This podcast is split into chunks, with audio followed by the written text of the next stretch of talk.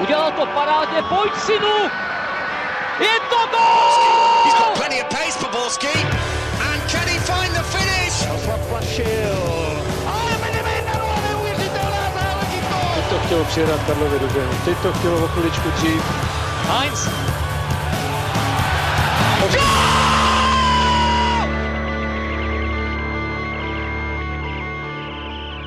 Dobrý den, je pondělí dopoledne a to znamená jediné. Nový díl Fotbal Fokus podcastu je opět tady a já vám přeju příjemný poslech. Tentokrát začneme tématem, které jsme posledně nestihli a které ho něco vygradovalo, a to je vzestup Davida Douděry a jeho možnou další destinaci. Mrkneme taky na potvrzení kouče Jaroslava Šilhavého ve funkci trenéra národního týmu a vygradovalo také jiné téma, a to je Sparta a Pavel Vrba, protože Pavel Vrba už není trenérem a mužstva Sparty. K tomu se taky během dnešního dílu Fotbal Fokus podcastu dostaneme. A na to všechno a mnohé další je tu s námi premiérově Jan Pěruška z ČT Sport. Ahoj Honzo. Ahoj kluci. Dobrý den diváci a posluchači. Na značkách je připraven David Čermák z MF Dnes. Ahoj Davide. Ahoj, taky všechny zdravím. No a nemůže chybět Pavel Jáhoda z webu čtsport.cz. Ahoj Pájo. Ahoj Ondřej, ahoj všichni. Dneska to bude výživný. Dneska to bude hodně výživný. Sparta si to naplánovala naprosto ideálně, to odvolání pana trenéra Vrby, protože hele, na začátek podcastu, jako kdyby to věděli, že nám mají dát téma takhle ideálně do kroku. Tak uvidíme, co vypotíme. Od mikrofonu zdraví Ondřej Nováček. No a ještě než se do toho všeho pustíme, tak právě dnes začalo hlasování do ankety Podcast roku CZ, kde se Fotbal Focus Podcast umístil loni na bronzovém místě a já bych vás touhle cestou rád poprosil o vaše hlasy pro náš pořad, a to v kategorii veřejnoprávní podcast. A za každý hlas budeme samozřejmě moc rádi. Děkujeme. Tak a teď už k Davidu Douděrovi, protože o jeho služby stojí Slávia, hlavně tedy Slávia. Ale Pavle, než se k tomu ještě dostaneme, tak Douděra, jemuž je 23, tak má opravdu neuvěřitelnou formu z posledních 9 ligových zápasů, má skvělých 8 gólů, tak kde vidíš ty hlavní důvody toho jeho obrovského progresu a je to podle tebe třeba v tom přesunutí z obrany trochu výš? Ty jsi vlastně odpověděl, Ondro, tím dodatkem tvé otázky. Jako pro mě klíč toho celého jeho vzestupu je příchod Pavla Hoftycha do Mladé Boleslavy, který přesně vycítil to, o čem ty jsi teďka mluvil, a to je, že David Douděra má větší potenciál o řadu výš a s ofenzivnějšími úkoly, protože na něj, když se podíváme, ať už jsou to čísla nebo na jeho výkony v defenzivě, tak to za mě prostě není ono. A naopak tím, jak ho trenér Hoftych posunul do křídla, posunul ho do zálohy, tak David Douděra tam může daleko více využít svých předností. A to je pro mě klíčem toho, proč David Douděra se stal z hráče, o kterém šly neustále zprávy o tom, jak je rychlý, ale řekl bych, pořád nevyužíval svůj potenciál, teďka vystřelil do hráče, který je takovou jako kometou jarní části sezóny.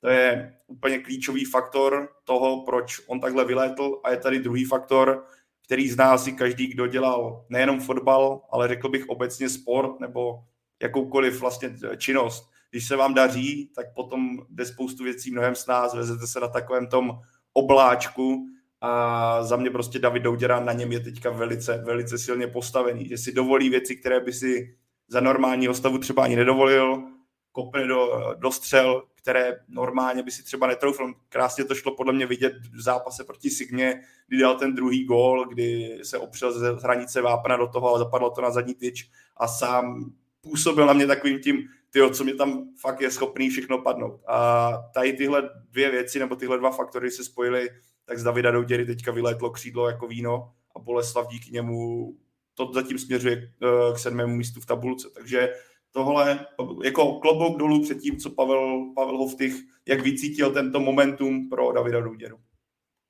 Taky jste kluci překvapeni, jako Pavel, já.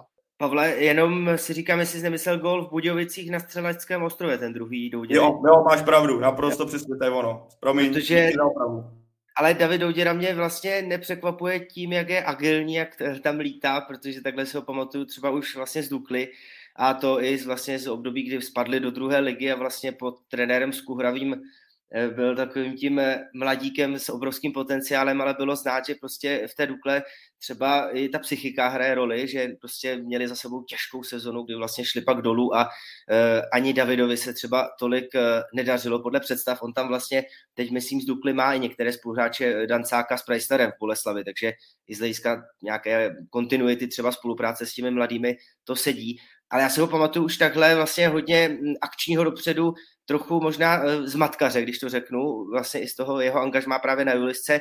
A teď v Boleslavi to dostalo asi řád, posunul se trochu výše na té pravé straně. Navíc spolupracuje s Markem Matějovským, má tam opravdu u ruce spoustu dalších kvalitních hráčů, jako jsou Hlavatý nebo Everton. No a on vlastně, řekněme, to tak cukruje opravdu, vždycky se objeví třeba odražený míč a on to prostě napálí.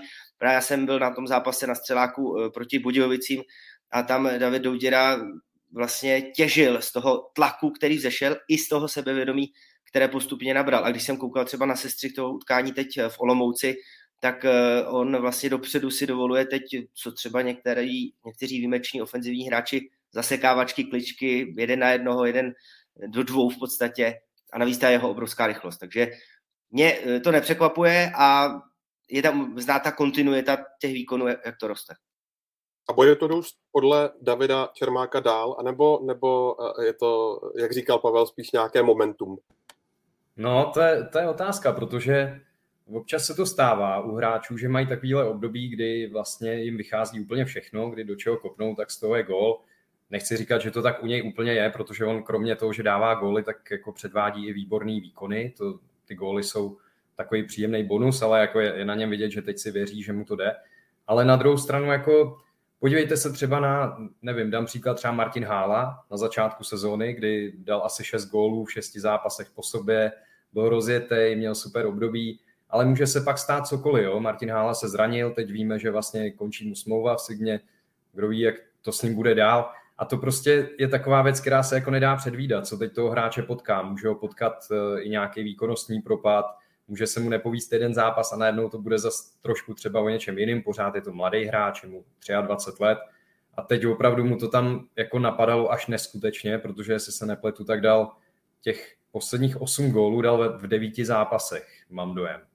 A taky je třeba samozřejmě vzít v úvahu, komu ty góly dával, jako nebylo to, myslím si, že kromě Slovácka, tak to nebylo úplně proti těm týmům jako ze špičky tabulky, ale i tak je to úžasný výkon a David Douděra, kluci už tady jako hodně toho o něm řekli a vlastně to řekli i trošku za mě, já jsem chtěl taky říct, že už se ho pamatuju dobře z Dukly, protože jsem tam tehdy na ty zápasy chodil, když on vlastně začínal v Ačku, tak jsem tam byl poměrně pravidelně. Bylo to takový období, kdy v Dukle nebyl až nějak extra dobrý materiál a on z toho už tehdy docela vyčníval na to, jak byl mladý. Takže nemůžu říct, že bych byl úplně jako šokovaný tím, že je dobrý, že se mu teď daří, ale překvapuje mě, kolik dává gólů, protože přece není to útočník, je to krajní hráč a z té pozice, na který je, tak kolik dává gólů, to je výjimečný. Takže věřím tomu, že ta jeho kariéra bude dál stoupat, ale jestli ještě někdy zopakuje takovýhle období, jaký má teď, to si netroufám říct, protože to je opravdu výjimečný. A je právě on ideálním příkladem toho, že Pavel Hoftych je ideální trenér pro rychlé fotbalisty? Honzo? No já si vzpomínám teď vlastně předchozí případ, jak pozvednul vlastně výkonnost Jana Kuchty v Liberci, kde ho srovnal nejenom fotbalově, ale asi i trochu mentálně. Vlastně i Honza Kuchta v některých rozhovorech, které jsme třeba i v Liberci vedli občas po zápasech, tak vlastně zmiňoval osobnost Pavla Hoftycha, že ho hodně nakopnul, že ho umravnil v uvozovkách řečeno, i když úplně možná ne v uvozovkách. A u Douděry zase to nemohu říct, jak moc třeba vsadil na tu jeho rychlost, ale spíš možná z hlediska toho složení té sestavy. Prostě poskládal ty kluky k sobě tak, že si sedí, no a Douděra to teď vlastně, řekněme, tak opravdu pozdvihl na obrovskou úroveň. A teda jenom, jak říkal David, on to i zmiňoval, David Douděra po některém zápase, myslím, když měl tu sérii, jak se mluvilo o tom, že má nepřetržitě gólů, tak on říkal, že vůbec nechápe, co se to děje a že to nikdy nezažil a že takový typ on není. Tak nevím, jestli čekat, že bude pokračovat v takové gólové produkci, ale myslím, že můžeme čekat, že bude pokračovat v té hře, která ho podle mě dostává na tu cenu. Tak to řekl přesně, podle, jako udržet takovou golovou sérii, to snad ani jako není možný. To bylo by to asi krásný, ale není to dle mého reálné. A ještě bych dodal k tomu Pavlu Hoftychovi. Když se podíváš, co dokázal Liberci, nejenom Jan Kuchta, že jo, vytáhl Malinského, vylítl pod ním Pešek.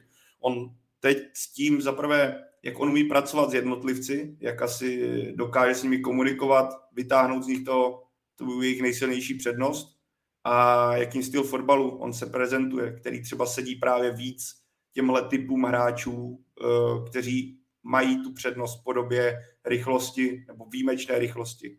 A podle mě tohle, díky tomu David Douděra teďka takhle vysoko a proto se o Davidu Douděrovi teďka mluví v případě přestupů nejenom do Slávie, ale mluví se i o tom, že na Boleslavi, nebo mluví se o tom, je to fakt, myslím, že to napsal první deník Sport, jsem pak dostal i tuhle informaci, že byl Mladé Boleslavi scout Alkmaru, takže vidíme, že tyhle výkony a právě ta rychlost, která je v moderním fotbale, to gro, že jo, kvůli čemu se kupují hráči, respektive kvůli čemu hráči budí zájem, tak vzbudili v případě Davida Douděry potenciální jako zájem u nejenom Slávy, ale i v zahraničí.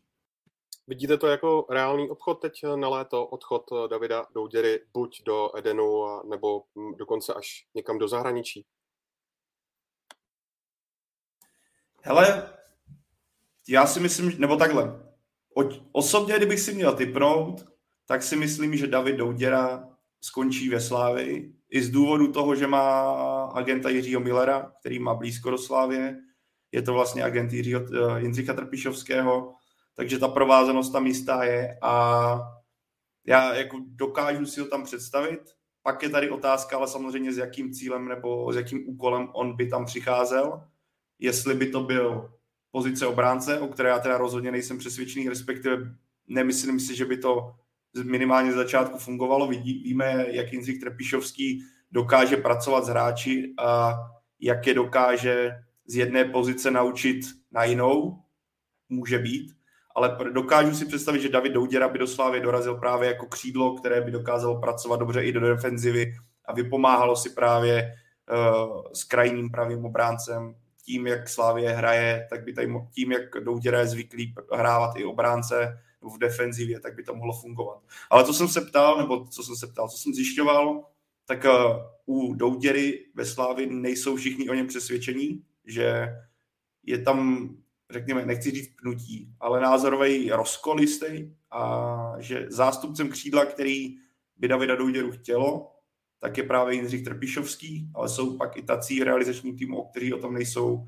příliš přesvědčení. Ale jako v tomhle směru se dá teď očekávat, nebo respektive mluví se o tom, že Slavie v létě pustí nebo má zájem o tom, aby odešel Alexander Bah, protože v zimě na něj dorazila nabídka, kterou Slavie odmítla z Premier League a kvůli čemu, nebo která ovlivnila minimálně start Baha do jarní sezony, jeho výkonnost, a počítá se vlastně s tím, že Bach skončí, že teď už pod další nabídce se v Edenu neodolá. Mluví se o tom, že by... Stále se hovoří o tom, že ten zájemce je stále Brentford.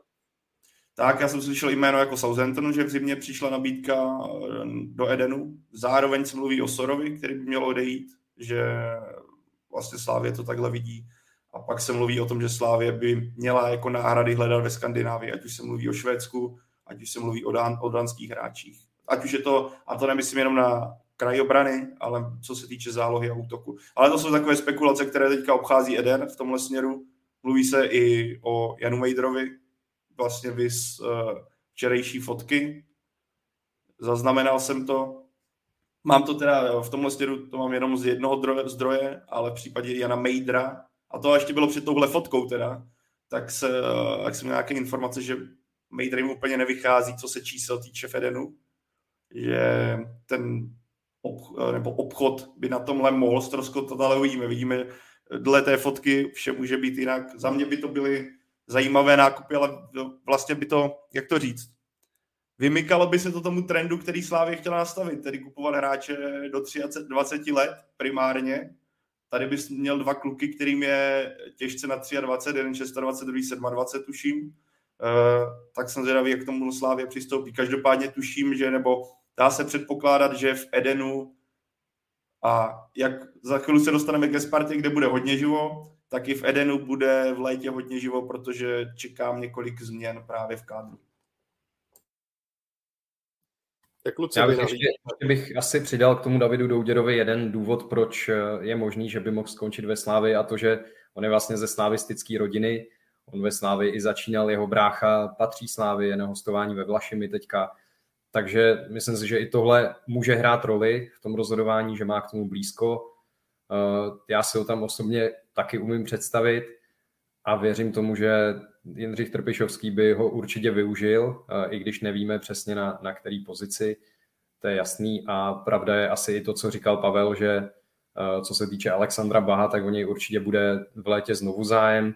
V zimě ta nabídka, která přišla z Brentfordu, tak vlastně nebyla na té úrovni, jak by se Slávie představovala, chtěla víc peněz a je dost možný, že i vzhledem k tomu, že na jaře Bach odehrál spoustu výborných zápasů, tak bude zájemce z Anglie, ať už to bude Brentford nebo někdo jiný, ochotnej zaplatit o něco víc a Slávii tím pádem uspokojit, tak aby byla ochotná Alexandra Baha pustit. Takže pak samozřejmě to, že byli včera ti dva hráči ve Vipce, tak je asi dostatečný důkaz o tom, že tam něco probíhá.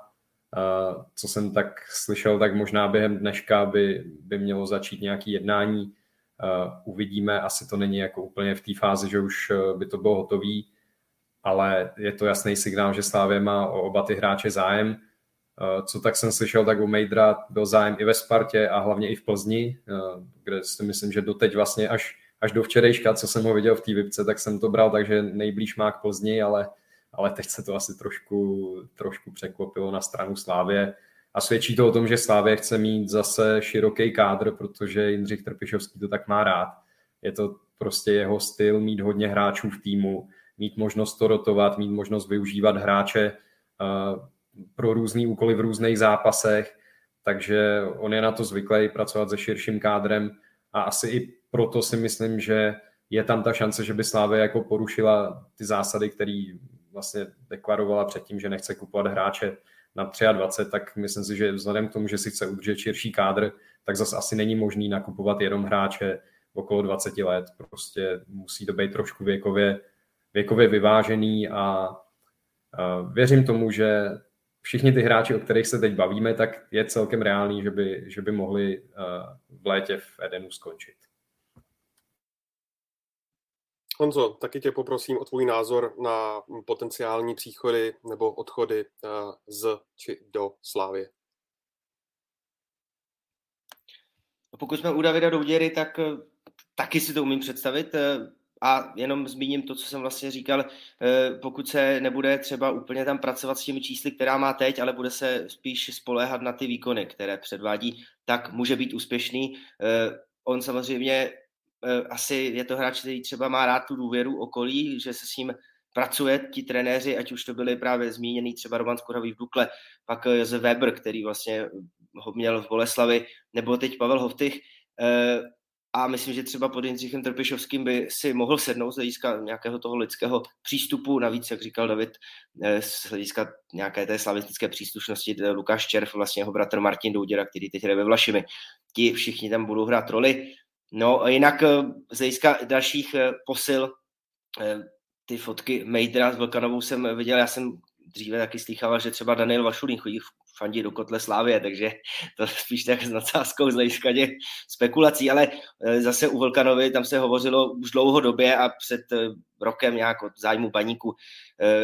V Hradci budou mít teď vlastně asi co dělat a myslím si, že asi neudrží tyhle dva borce Vlkanovu, Mejdra. A spíš si tedy myslím, že pokud někoho udrží, tak je to Vlkanova, který opravdu s tím klubem je hodně sepjatý a asi ty vazby taky hrajou roli. Ale zase ještě bych jednu věc u těch hradečáků zmínil. Mluvil jsem s trenérem Koubkem a ten je teda rázně proti tomu, aby se mu takhle rozpadl kádr pod rukama v létě a asi to, aby ten kádr byl konkurenceschopný, je i jedna z podmínek pro to, aby on vlastně vůbec pokračoval v Hradci, protože on už dřív říkal, že po téhle sezóně skončí. Teď si myslím, že naopak je hodně nalomený pokračovat vzhledem k tomu, co se povedlo a vzhledem k tomu, že ho fotbal pořád baví a že se mu jako úplně končit nechce. ale myslím si, že kdyby se mu jako úplně rozpadl tým a odešli mu třeba 2-3 klíčoví hráči, tak se mu nebude chtít pokračovat, protože on, jak mi sám říkal, tak on už to zažil v Baníku, kde vlastně skončil 3. a po sezóně mu prodali 3 nejlepší hráče a najednou byl 11. a všichni ve vedení se hrozně divili tomu, že se nehraje najednou o titul, ale pomalu o záchranu, a říkal, že po druhý už by se do téhle role nechtěl dostat. Takže umím si představit, že jako jeho hlas bude zásadně proti tomu, aby tyhle hráči odcházeli. Otázka je, jak velký bude mít slovo v tom konečném rozhodování, protože je jasný, že Slávie do toho půjde z pozice síly, že dokáže zaplatit za ty hráče pro Hradec určitě zajímavé částky, a pak to asi bude spíš o tom, jaký Hradec by dokázal sehnat eventuální náhrady za tyhle hráče. A pokud by ty náhrady byly dostatečný a dostatečně kvalitní, tak věřím, že trenér Koubek by třeba ještě rád zůstal, ale to je velký ale, to nevíme.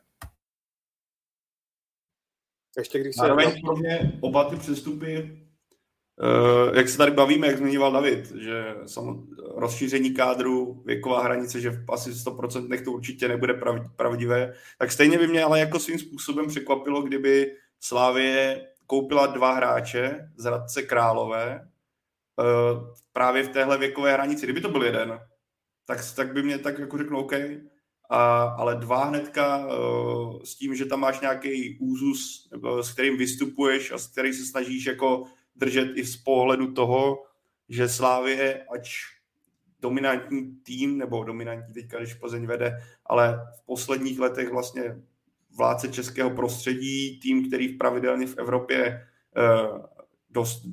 dochází daleko, ale zároveň s tím také tým, který kupuje a následně prodává do ciziny za vyšší částky, protože to pomáhá udržet ten chod klubu v takhle vysokém standardu, takže by se vrhl právě v takové míře na hráče, kteří ten potenciál toho prodeje budou mít daleko nižší. Jako takhle, stát se to může, viz ta fotka, viz informace, které jdou, jak zmiňoval David, že dneska by se mělo rozjet nějaké jednání. Zároveň nebudu lhát, byl bych překvapený, kdyby oba dorazili do Edenu. I z pohledu toho, ne ani kvůli kvalitě, to rozhodně ne, to, co předvádí v Hradci oba v celé sezóně, výborná práce, ale právě kvůli věkové hladině nebo věku, který oba mají. A který si myslím, že z pohledu toho, že by potenciálně byli na prodej 28, 29, za to už tolik peněz nedostaneš, což nevím, jestli je v zájmu Slávie takhle fungovat, nebo respektive takhle fungovat. Jestli je v zájmu Slávie přivést 2 hráče z Hradce, tak v tomhle věku. Já si myslím, že tam je ještě jeden aspekt, o kterém jsme zatím nemluvili, a to, že Slávie nechce dopustit, aby ty hráči skončili u jejího přímého konkurenta, ať už je to Sparta nebo Plzeň. Že pokud jako bude mít dostatek prostředků na to, aby je přivedla, tak je přivede, i kdyby to neměli být hráči do základu a byli by spíš jako na rozšíření kádru, a přivede právě proto, aby nešli do těch klubů, který o ně třeba mají zájem, což může být případ Mejdra.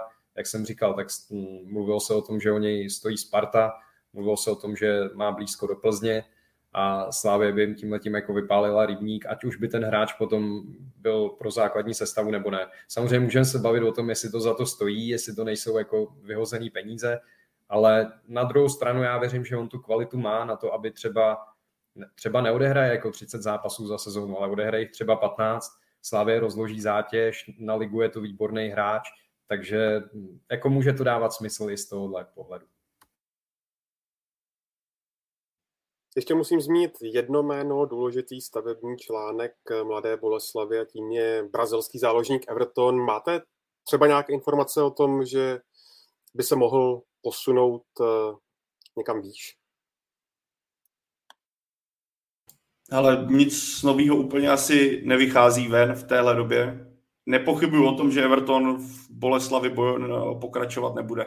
Ono, teda napsalo se to spoustu o tom, že na zápas vlastně se Spartou, kam dorazilo hodně skautů, tak ten duel s Evertonovi úplně nepovedl, takže v ten moment si tu nejlepší reklamu neudělal, ale byl bych sakra překvapený, kdyby Everton pokračoval ve středočeském klubu i po té sezóně, protože ten ročník se mu povedl fantasticky. A víme, jak kluby dokáží kupovat i po pár zápasech povedených, natož po celé sezóně. Jen je otázka kam, protože třeba nevěřím, že Everton je hráč pro Slávy, tím, jakou on odvádí defenzivní práci, tak to bude spíš pro celek, který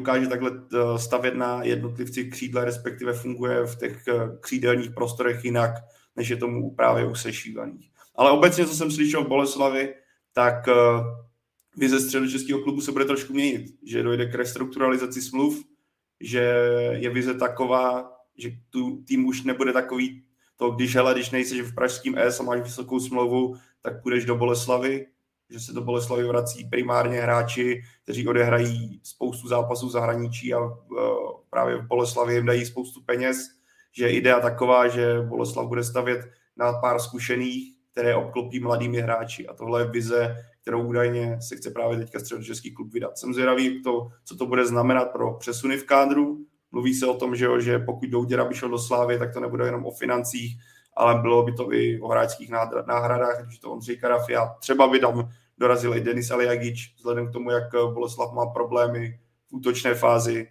Vůbec by mě to nepřekvapilo, ale tohle je jenom taková jako hypotetická věc, když jsem nad tím přemýšlel, kdo by tam mohl jako náhrada dorazit. Ale každopádně Boleslav asi bude trošku měnit směr, že odtrhne takovou tu nálepu, kterou měla, že tam chodí hráči za prachama nebo za pořádným výdělkem a je jedno, jak to tam funguje. Tak abychom to zakončili, když se podíváte teď na současnou práci Pavla Hoftycha a jak Boleslav pozvedl a koneckonců teď i vyhrál v Olomouci, myslíte, že to příští sezóně může klidně být ta první ligová šestka? Honzo? Já věřím, že Boleslav bude hrát výš. Samozřejmě oni měli poslední ten ročník a půl vlastně dvakrát dehonestovaný, myslím, špatným začátkem v tom předminulém ročníku, když budu brát tenhle jako minulý, to myslím odnesl Joška Weber a pak vlastně v tom minulém skončil Karel Jarolím, nebo to bylo letos v únoru. Takže pokud teďkon Pavel Hoftych tam něco takhle nastartoval a on je trenér, který dokáže dodat motivaci, energii svých seřenců, má to smysl ta hra a ten systém, který on chce, tak věřím Boleslavi, že konečně zúročí ten potenciál. Ale na druhou stranu, když tady padala ta jména, která by měla odejít, tak když se ještě třeba podíváte na to, kdo tam vlastně má být z těch hráčů, kteří tvoří tu hru, tak ještě vzpomeňte na to, že myslím, že Michal Hlavatý je třeba na hostování z Plzně, není, řekněme, úplně třeba tím nejstěžnějším středním záložníkem Boleslavy, ale pokud by odešel Everton, Hlavatý, Douděra, pokud by třeba ukončil, já nevím, jak vlastně na tom bude Marek Matějovský, jestli ještě bude pokračovat třeba příští rok, ale každopádně museli by zase hledat nové stavební kameny.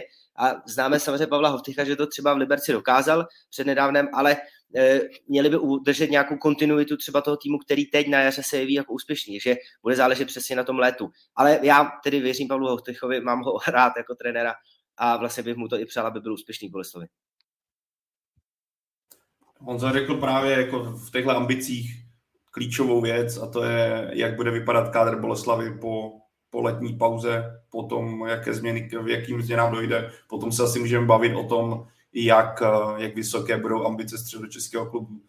Když se podíváš samozřejmě na to složení týmu teďka, tak se nabízí, aby bojovala o 6. 7. místo. Víč to za mě v současnosti není, ale Pavel Hoftych do toho celku přinesl nový vítr a na těch hráčích je to znát.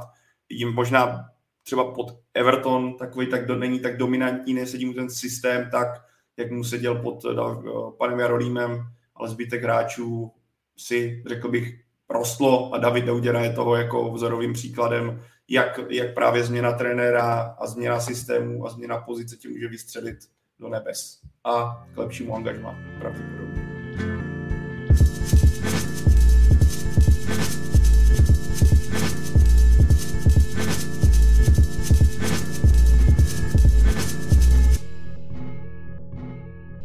Tak pojďme dále a pojďme asi k tomu nejzásadnějšímu z dnešního dílu a tím je konec Pavla Vrby ve Spartě. Pájo, po prohře na Sigmě a domácí remíze s Hradcem další velké zklamání a další hodně nevýrazný výkon a porážka 0-3 v Plzni, tak je vyhazov Pavla Vrby ze Sparty podle tebe jediným možným vyústěním toho celého konce ligového jara?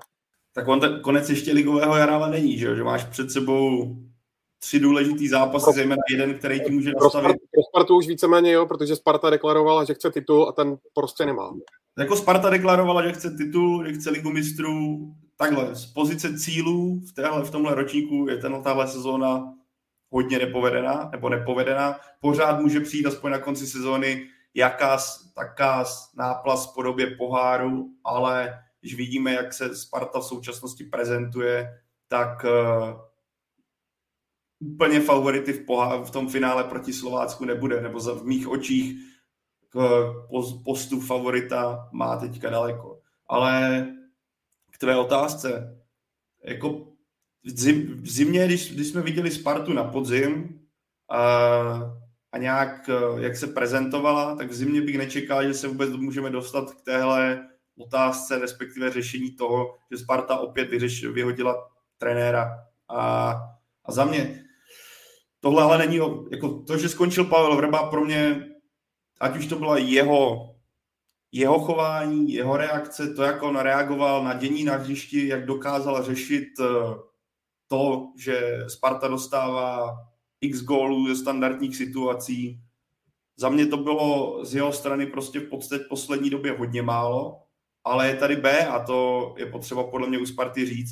A to, že vyhodíš 4. trenéra nebo 3.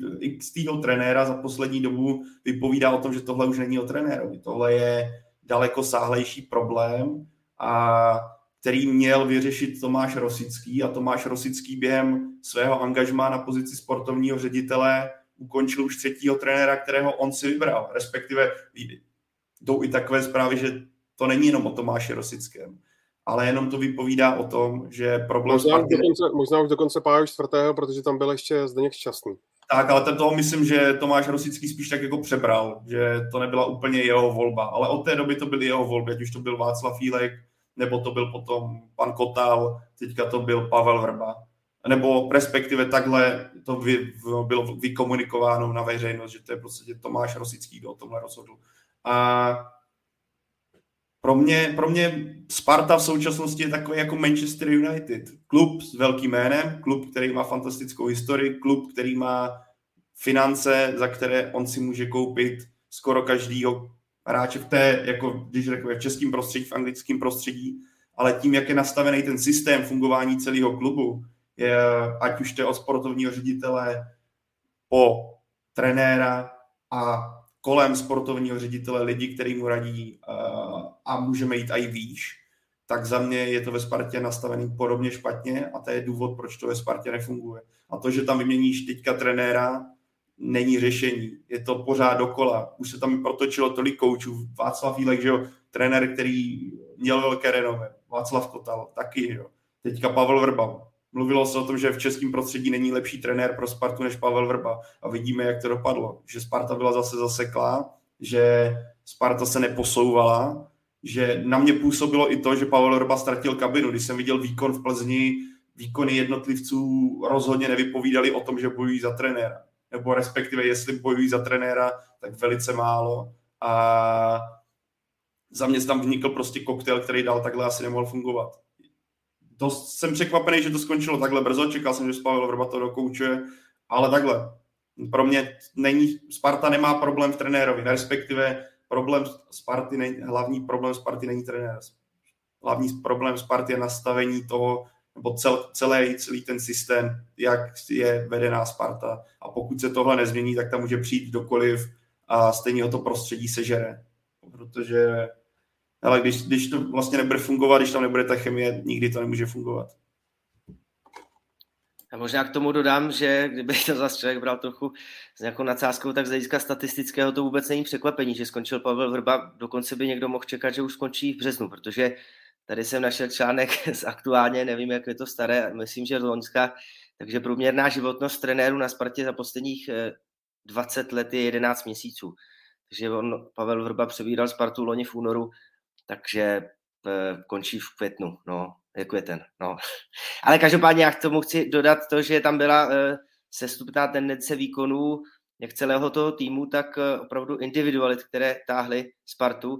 Byla sestupná tendence i toho herního projevu, ať je to třeba v počtu vstřelených gólů. Jsem koukal vlastně na podzim, Sparta neohrála v lize ani jeden zápas, kde by nevstřelila gól. Na jaře to byl včera čtvrtý s tou nadstavbou, pokud samozřejmě já jsem počítal to nejdřív ze základní části. Z hlediska třeba bodové úspěšnosti o půl bodu méně v těch 11 kolech v základní části na jaře oproti těm podzimním. Opravdu vlastně i tendence psychická šla dolů, protože pokud si vzpomenete na začátek jara a vlastně pro mě třeba nepochopitelný výkon Slávie v derby v tom poháru, jak Sparta tam vyhrála v Edenu 2-0, tak Sparta z toho vlastně nic nevytěžila, byl tam výpadek z Evropské ligy s Partizanem, ale stejně, a ještě přišla prohra v tom březnovém derby v Edenu a stejně se Sparta dokázala zvednout, měla tam fantastickou šňůru nějakých 5 ligových výher v řadě, vlastně dostala se zase do kontaktů. No jenže pak přišla vlastně zase ta kolísavá forma a myslím, že i ta psychická kondice, najednou přijde Olomouc, úplně vlastně nepochopitelná prohra, samozřejmě špatný začátek, tak to ve fotbale prostě bývá. 2 góly úplně z ničeho dostanete po chybách a už se z toho nezvednete, ale je to prohra v Olomouci, zase trochu doskočíte, myslím, že po výhře nad Slováckem a pak je tam zase remíza s Hradcem. Takže ani ta psychická kondice už ani nesvědčila. A asi Pavel Vrba a jeho, řekněme, kolegové nebyli schopni už tomu mužstvu dostatečně namotivovat, ale jak říkal Pavel, tam je tolik faktorů, které se řeší, navíc samozřejmě ještě zmiňovaný půlkrab a to jen tak, řekněme, vrchol ledovce, špička ledovce, co se tam asi všechno řeší. Je mi vlastně Pavla Vrby líto, protože toho trenéra velmi uznávám a jeho přístup, jeho vklad vlastně do toho českého fotbalu je neodmyslitelný a stále si myslím, že má mu co dát, ale prostě ve Spartě dojel na spoustu nějakých těch faktorů, nějakého interního vlastně dění v klubu. No to dění v klubu tady Pavel už podle mě popsal jako dost přesně a pro nás, pro novináře je třeba, myslím si, i hodně těžký to psát vlastně pořád dokola, protože jako co máte napsat jinýho, než to, že ve Spartě to nefunguje systémově, že tam prostě nepanuje na spoustě věcí shoda, ten klub není jednotný a dlouhodobě na to prostě dojíždí, takže to je fakt, který už jsme opakovali mockrát. Můžeme ho tady zopakovat znovu, ale já bych spíš jako přešel k hodnocení trenéra Vrby, který samozřejmě, zaznělo to tady, to, kde je teď Sparta, není zdaleka jenom jeho vina. Dokonce bych řekl, že je to jako z menší části jeho vina, ale pravda taky je, že to jeho působení celkově je pro mě třeba obrovský zklamání. Protože ve chvíli, kdy přicházel, tak já jsem si říkal, že to je prostě jediná česká šance pro Spartu, jak se uzdravit. Jako neviděl jsem jinýho trenéra než Pavla Vrbu, který by do toho mohl vníst pořádek a který by prostě byl schopný Spartu znovu pozvednout. Bral jsem to jako, že je to vlastně pro Spartu fakt asi už jediná šance. No a ten výsledek je prostě pro mě fakt velký zklamání a to z mnoha důvodů. I třeba, jak bych to řekl, já jsem byl tak jako překvapený i třeba z toho, že vlastně trenér na podzim, když Sparta hrála Evropskou ligu, tak třeba v televizním rozhovoru vyšlo najevo, že třeba neznal postupový klíč úplně přesně. Nevěděl úplně přesně, co Sparta, kolik musí získat bodů, aby postoupila, kam aby postoupila, jestli do konferenční ligy, do evropský. Byly v tom takový zmatky. Pak třeba na tiskovce se stane, že si plete jména hráčů, že Tomáši Čvančarovi říká Švancara. Já vím, že jsou to detaily, ale je to věc, která navenek působí jako hrozně špatně. Dělá to na mě takový ten dojem, že ten trenér nejde úplně do detailů, že prostě není tak pečlivý v té přípravě, že některé věci mu jako utíkají. A možná to tak je, možná není, já nevím, možná to vzniklo všechno s nějakou roztržitostí, ale ty momenty se kupily a trošku mi tohle to jako vadilo. No a celkově mám takový dojem, že fotbal se prostě strašně mění, strašně rychle. A není to jenom o tom, že se zrychluje, že na hráče jsou čím dál větší nároky. Ale jsou čím dál větší nároky, ano, jak tady přesně někdo píše, že fotbal se posouvá, ne každý se s tím dokáže vyrovnat. Jsou větší nároky i na trenéry a spočívá to v tom, že třeba ve fotbale hrajou čím dál větší roli data, datová analytika, moderní technologie. Prostě tyhle ty věci mám dojem, že už jsou jako nedílnou součástí, že už kdo chce být úspěšný, tak to používat musí. A prostě musí z toho vycházet, protože ten fotbal prostě rozhodují dneska detaily a všechno je to o pečlivý přípravě, o tom, jak moc využijeme veškerý možný zdroje, jak se zlepšit. A mám takový dojem, že Pavel Vrba v tomhle úplně pečlivý nebyl, že prostě on není zastáncem úplně těchto moderních metod, on není úplně zastáncem datové analytiky a jasně, můžeme si o tom myslet, co chceme, můžeme to brát tak, že jsou to jenom nějaký čísla, který to zase až tolik neřeknou, ale myslím si, že fotbal prostě jde tímhle směrem, ať chceme nebo ne. A ty trenéři, i ti, kteří k tomu mají třeba záporný vztah nebo si o to radši drží nějaký odstup, tak postupem času poznají, že je potřeba z tohohle vycházet a je potřeba to brát v potaz minimálně jako nějakou pomocnou metodu, jak se zlepšovat. Neříkám, že to je samospásný, ale je to hodně důležitý. I třeba data o zdraví hráčů, všechno tohle prostě vycházet z toho, jak ty hráči jsou zatížený při tréninku a tak dále. Dneska je to prostě nepřeberné množství a mám dojem, že Pavel Vrba je v tomhletom trenér trochu ze staré školy a mrzí mě to, protože právě on byl považovaný za trenéra, který je novátor, který přichází s něčím novým, který mění český fotbal, ale v poslední době se obávám, že už tomu tak nebylo a pokud se nezmění on sám, tak si myslím, že ta jeho nejslavnější doba už je asi bohužel pryč a to angažmá ve Spartě o tom něco vypovídá. Ono pak teda, David to popsal krásně, k tomu je málo co asi dodat, nebo potřeba dodat. Jedna věc je samozřejmě ale Pavel Vrba a tady spíš vyhodím téma do plecu, tady je, ale že jo, ono se v zimě mluvilo o tom, my jsme tady o tom taky mluvili, že Pavel Vrba říkal, hele, další posily nechci. Pan Čupr potom ho vlastně svým způsobem natřel, že jako posily Sparta klidně mohla udělat, ale je to o trenérovi a jdou zprávy o tom, nebo zase tohle jsou jako, berme to tak, že takové zprávy vycházely, není to jako, neberme to jako hotovou věc, ale že rozhodně Pavel Vrba chtěl určité hráče, který ale jako nedopadly, respektive nedošlo ke shodě. A obecně, když se podíváme, my tady můžeme samozřejmě mluvit o Pavlu Vrbovi a o tom, jak si vedl, respektive nevedl. A David, zopakuj to, David to popsal dobře, ale zároveň je podle mě na místě taky si říct, je Tomáš Rosický pořád jako člověkem na svém místě, který Spartu může posunout tam, kam fanoušci Sparty by asi chtěli, aby opět bojovala o titul a byla rovnocenným soupeřem Slávie v téhle sezóně Plzně. Upřímně za ty poslední roky, co je u Kormidla a je sportovním ředitelem, si o tom nejsem jistý, protože tohle je, jak jsem říkal, jeho třetí trenér. Ty kroky, které on podniká, respektive ať už je to kauza SOR, že jo, respektive nechal, kdy uteklo několik hráčů teďka, že jo, zase vyjádření kolem Pulkraba, obecně to dění ohledně hráčů, ohledně posil a ohledně trenérů. Tomáš Rosický je pro mě člověk, fotbalista, na kterého se tady v Česku bude vzpomínat navždy, protože to byla jedna z největších legend, jeden z nejvýjimečnějších hráčů. Ale zároveň si říkám, jestli se neukazuje, že takhle rychle být dosazený do té pozice sportovního ředitele, jestli to nebyl příliš velký skok, a jestli se neukazuje, že hold prostě, když jsi fantastický hráč, jeden z nejlepších na světě, tak to ukazuje, že automaticky nemusíš být nejlepší sportovní ředitel na světě. V současnosti skutečně o Tomáši Rosickém nejsem přesvědčený, že tohle, že on je tím, kdo Spartu, kdo ji vytrhne trn z paty.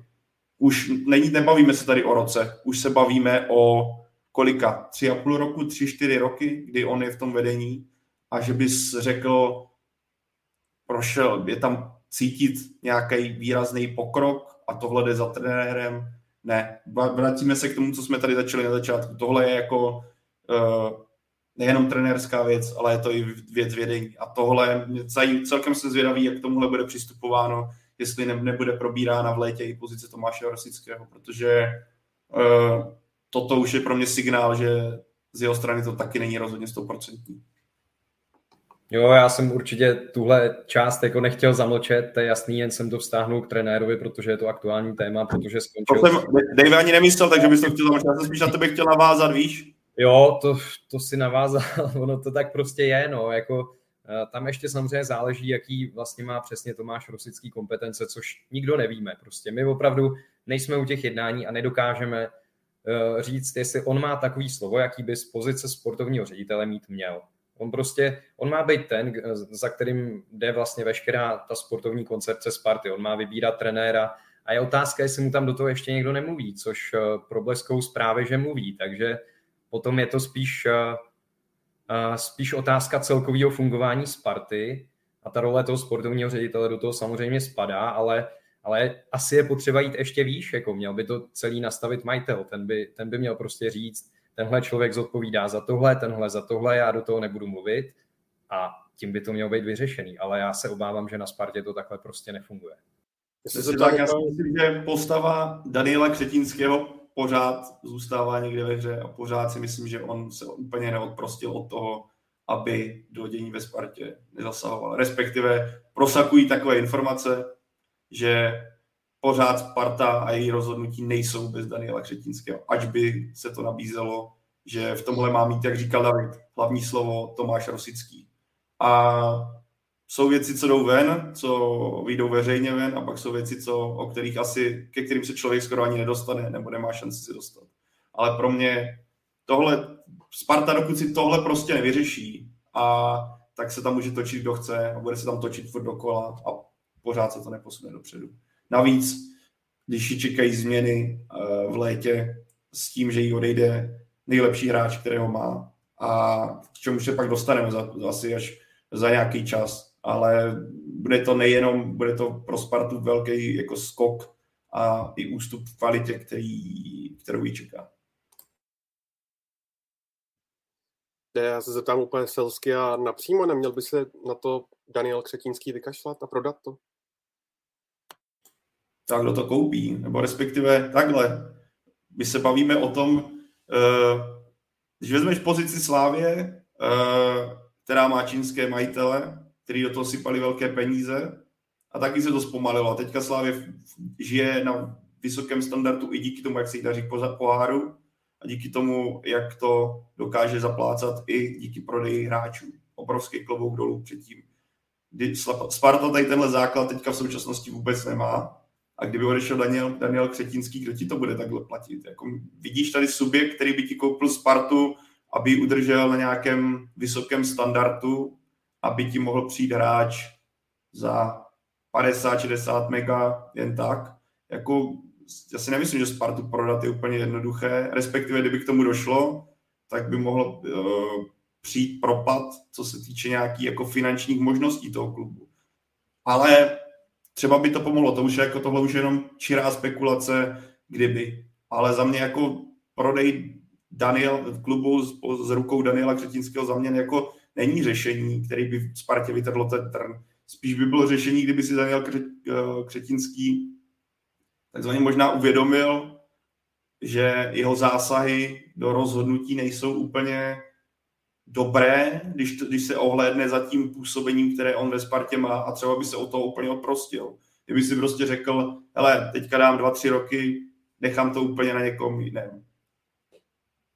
Potom by si to mohl zbilancovat, jak to je. Ale prostě ty informace, co prosakují, já neříkám, že to tak je, jo.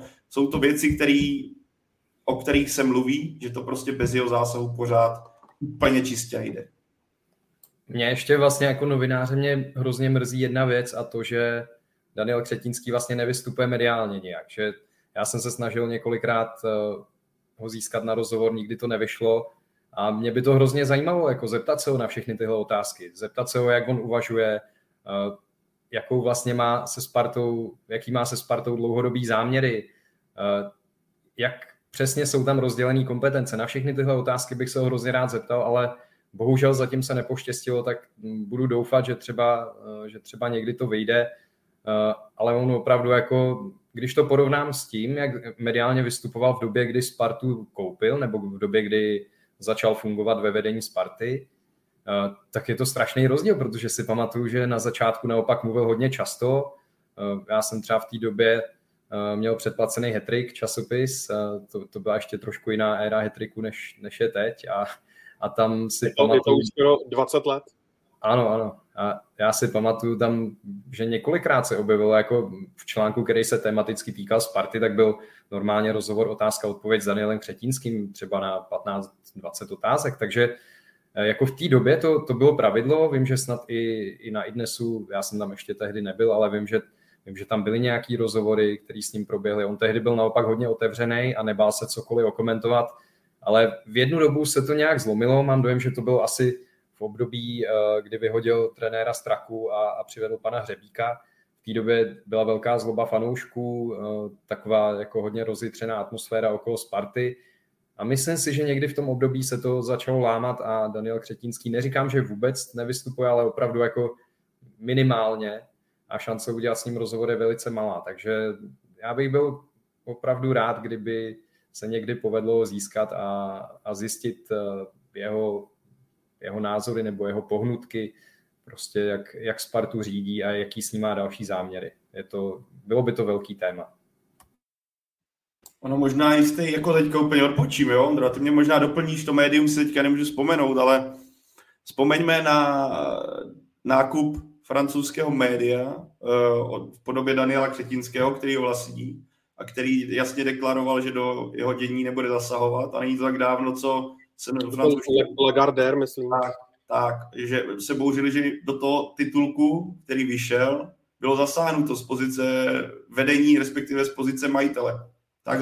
Takhle to bylo jako vlastně publikováno ze strany francouzského toho média daného a francouzských novinářů. A jako zda tomu tak 100% bylo, nedokážu říct. Ale jenom tady tenhle signál v tom smyslu, že může prostě do toho i do těch dílčích firem, které vlastní dílčích podniků prostě pořád snaží svým způsobem zasahovat, může ukazovat i to, že ve Spartě to takhle prostě je, že z jeho strany tam dochází taky k těm zásahům, respektive, že na ten vliv a názory Tomáše Rosického má pořád výrazný, jako, nebo abych řekl, zase vliv, použiju slovo. A když bychom zůstali u Daniela Křetínského a jeho vlivu na Spartu, tak za tu jeho 18-letou éru, kdy ve Spartě působí buď jako spolumajitel nebo majitel, co, Honzo Pěruško, považuješ za největší chybu Daniela Křetínského? Mně takhle z fleku napadá třeba angažmá Andrea Stramačonyho nebo odmítnutí angažovat Jindřicha Trpišovského. Napadlo by tě ještě něco? No tak tohle, co jsi říkal, to vstupování asi osobnosti majitele do nějaké herní strategie, to asi odradilo, jak se nějak říkalo, pana Trpišovského. No chybu, teď je otázka třeba, jak to bude vypadat samozřejmě se Spartou a jejím třeba stadionem. Jestli třeba budoucnost Sparty na Letný, já opravdu nevím, slyšel jsem prostě spekulace a různě tak, jak se lidi baví o tom, jak vlastně chce Daniel Křetínský dál nakládat se Spartou, jestli prostě třeba váže tu budoucnost Sparty k Letný, kde samozřejmě lukrativní pozemky, má se tam stavit ten bombastický hotel, prostě jako patřící snad do řetězce úplně nejluxusnějších hotelů na světě. A samozřejmě je otázkou, jestli pak budou chtít v tom hotelu, aby se vedle hrál fotbal, ale spekuluje se o přesunu třeba na Stravov. Na druhou stranu zase tam máte tu akademii. Já třeba si říkám, jestli nešlo nastavit v klubu nějaká ta lepší komunikace. Bavilo se o tom dřív, že tam snad byl nějaký nesoulad, když tam byl, myslím, Kotalík vlastně v té své pozici a Hřebík, že spolu úplně nekorespondovali. Prostě propojení nejlepší asi akademie v republice a toho profesionálního fotbalu, tak vemte si, kolik už tam je let, no tak kolik hráčů vlastně hraje v celé té české lize i venku a kolik jich prošlo tou akademií a jestli třeba nebylo možné to lépe prostě nějak zařídit, aby se více těch odchovanců dostalo do Ačka Sparty, aby získali v sobě určitý ten klubismus, který asi prostě dříve při té éře úspěšné třeba v 90. letech na začátku milenia třeba býval, že v těch hráčích to spartanství bylo a takhle si, když nad tím budu uvažovat takhle, tak si říká možná větší třeba propojení mládežnické akademie s Letnou a možná i z hlediska třeba nějaké transparentnosti, jak to bude se Spartou do budoucna, protože pokud jste se bavili o tom, jestli nemá to pan Křetínský zabalit na Spartě, tak já si myslím, že pro spartianského fanouška je asi důležité, aby to nezabalil, protože on je člověk, který do toho sype neuvěřitelné miliony a já nevím, kde by se našel podobný investor, podobně štědrý investor. Ale nevím, jestli se úplně odpověděl na tu otázku, to je strašně těžké téma, no. Je. Já bych, Ondro, na tebe navázal, zajímavý, ty zmínil jsi jednu věc, a to je nepříchod trenéra Trpišovského. Já si třeba nemyslím, že on by měl ve Spartě takový úspěch, jako má teďka ve Slávii. Protože to je to, o čem jsem se tady bavil hnedka na začátku. To je nastavení priorit, nastavení kompetencí a myslím si, že i trenér Trpišovský by Spartě na tohle dojel. Že ano, on je v současnosti nejlepší český trenér, který razí nebo dokáže flexibilně jednat, jde nějakým moderním přístupem k fotbalu, ale zároveň si myslím, že prostředí na Letné by i jeho sežralo. A to je takové to možná štěstí, neštěstí pro Spartu, štěstí pro Slávy, štěstí pro Jindřicha Trpišovského, že to takhle dopadlo, protože já skutečně nevěřím, že je to o trenérovi, že je to jenom o trenérovi. Možná by to vypadalo líp pod jeho podáním, než to bylo pod jinými trenéry, ale nemyslím si, že by měl takovýhle úspěch, jako má teďka dresu sešívaných, nebo na lavice sešívaných. Když zmínil si jeho jméno v případě těch potenciálních největších chyb, ale za mě je to největší chyba je ta, že do toho dění zasahuje, že prostě zasahuje do kompetencí jiných podřízených. To je pro mě jako největší chyba, kterou on dělá ve svém klubu. Nebo takhle, teď to zní jak fakt, pracuji s tím, jaké informace pořád prosakují. To je důležité zmínit. Já si nejsem v tom dění, nejsem v kancelářích na Letné, na Strahově, nejsem ani na schůzkách v nějakých dobrých restauracích, hotelech, kde podle mě spoustu věcí se řeší. Takže takhle. Ale ty informace, které jdou občas ven, tak jsou takové, že pořád to není 100% prázdný papír, tady tahle kooperace. A jestli tomuhle takhle je, tak je to špatně a určitě tomu tak dřív bylo a to jsou pro mě největší chyby, které z jeho strany jsou. Takhle výrazný vliv na to dění a na volbu podřízených, respektive lidí, který rozhodují o sportovní stránce, ne o biznisové, ale o té sportovní, o které on prostě nemá tu kompetenci dostatečně vysokou na to. Pavel Vrba každopádně skončil spolu se svým realizačním týmem a jeho místo prozatím zaujmul Michal Horňák z Bčka a taky se svým realizačním týmem. A mě, Davide, zajímá, před Spartou jsou vlastně poslední 3 zápasy, 2 ligové, protože teď ve středu hraje se Slováckem a o víkendu ji ještě čeká derby. A pak tedy ten odložený pohár a jeho finále na Slovácku příští středu. Myslíš, že tahleta změna na konci sezóny může ještě Spartu nakopnout? Tak tím si teda úplně jistý nejsem, tenhle dojem úplně nemám, byť samozřejmě nějaký efekt to asi mít může. Vždycky se říká, že to je impuls, když vyhodíte trenéra a je tam někdo nový, jenže je otázka, jestli to, že tam bude Michal Horňák a jestli se teď nepletu Luboš Loučka a Michal Špit by měl být ten realizační tým. Tak jestli je to jako nějaký impuls, no já to tak asi úplně neberu. Spíš to vidím jako snahu něco prostě udělat, zareagovat na to, jak včera ten zápas probíhal, jak dopadl. Asi už to bylo neudržitelný. Myslím si, že jiná varianta, než se rozloučit s Pavlem Vrbou, asi teď pro Spartu neexistovala. A samozřejmě jí to jako otevírá dveře v tom, že může začít jednat s novejma trenérama. Jména už probleskují, tak asi většina lidí už si přečetla, že ve hře je jméno Heiko Herrlich, takže je dost možný, že Sparta už s ním jedná. Samozřejmě by to asi vypadalo divně, kdyby s ním jednala ve chvíli, kdyby ještě Pavel Vrba byl na lavičce, takže možná i z tohle důvodu to s ním ukončila, aby se dalo jednat s novým trenérem, aby se ty věci daly trošku do pohybu, aby do začátku přípravy nebo aby už jako na konci sezóny bylo jasno, kdo Spartu povede v příštím ročníku. Ale jako jestli mám říct, jestli to tomu týmu v tuhle chvíli pomůže, tak si myslím, že to nějaký velký vliv asi na ten tým mít nebude. V tom smyslu, že by ho to nějak nakoplo nebo něco. Tomu moc nevěřím. Spartu už v minulosti 2 zahraniční trenéři vedli zhruba na přelomu let 94-95. To byl Němec Jürgen Sundermann a pak tedy na Spartě a pro spartanské fanoušky nechválně proslulý Ital Andrea Stramaccioni. Myslíte si, že je zahraniční trenér v tom prostředí, jaké je na Letné, je pro Spartu to ořechové pravé? Honzo, nebo Pavle? Ale takhle, za mě je to správná cesta. Já si myslím, že v Česku, že pro Spartu je řešení v současnosti zahraniční trenér, který bude nepolíbený tady tím prostředím, bude ovlivněný vazbama, který tady jsou. A v Česku já stejně nevidím trenéra, který by měl být pro Spartu okamžitým řešením. Ale zase se vrátím k tomu, tohle nebude jenom o trenérovi. Pokud Sparta má růst, tak musí dojít ke změnám, i to se týče vlastně celého klubu a nastavení. Já jsem přesně, jak říkal David, Heiko Herrlich, jméno, o kterém se mluví už nějaký čas, opět jako vyvěrá na povrch. Jenom doplníme, naposledy loni trenér Augsburgu.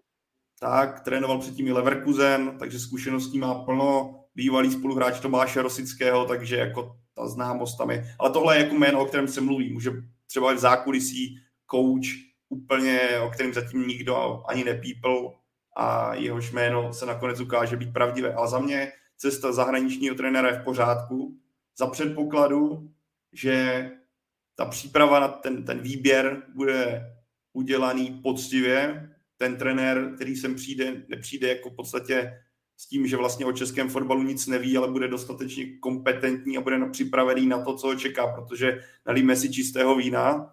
To český fotbal je specifický, české prostředí je specifické a sežralo tady už x zahraničních jmen, které následně, a to zejména mezi hráči, které potom, když nastoupili někde jinde, i v lepších soutěžích dokázali produkovat daleko lepší fotbal. A trenérský řemeslo v tomhle bude ještě složitější. Takže pokud ten trenér je s tím srozuměn, bude na to připraven a bude mít podmínky, díky kterým bude moct vykonávat tu svou práci na 100%, tak za mě je to cesta správná, ale nesmí nastat to, co nastalo u Andreje Stramačionyho, který přivede 15, já nevím, kolik to teďka bylo jich prostě spoustu, ty nákupy byly tehdy obří a Sparta se dostala úplně do vrtule, kterou už nebyla schopná jako zastavit ten směr, kterým se vydala. Ale za mě jako, já nevidím teďka cestu českou, za mě je to správný, že se vydá zahraniční cestou, ale je potřeba se na to připravit. U toho výběru být hodně poctivej a ne brát v podstatě první jméno, který tě napadne. Ani když ti řeknu jména jako Vítězslav Lavička, Ivan Hašek, Martin Svědík. Hele ne, já už jsem byl přesvědčený před Pavlem Vrbou. Pro mě je pro Spartu správná cesta jako zahraničního trenéra. Nemyslím si, že Ivan Hašek je dlouho z evropského fotbalu a i Vítězslav Lavička. Pro mě to nejsou trenéři, kteří by měli posunout Spartu, řekněme, na úroveň Slávie. V mých očích. A to nemyslím nic proti ním, ale já si myslím, že Sparta potřebuje daleko větší změnu. Někoho, kdo ji dostane prostě dál. A někoho, kdo je tím klubem nepolíbený, kdo nemá tolik vazeb na všechny, že Ivan Hašek i Vítězslav Lavička tím klubem prošli. Mají tam spoustu známých. Za mě je potřeba pro Spartu skutečně úplně někdo, kdo tímhle klubem je ještě nepolíbený. Ale je tam to B, je potřeba to nejenom kolem trenéra, ale je to potřeba celý klub, nastavit tu filozofii a systém té spolupráce, jasně. Martin Svědík je jako, to je zase trošku něco jiného.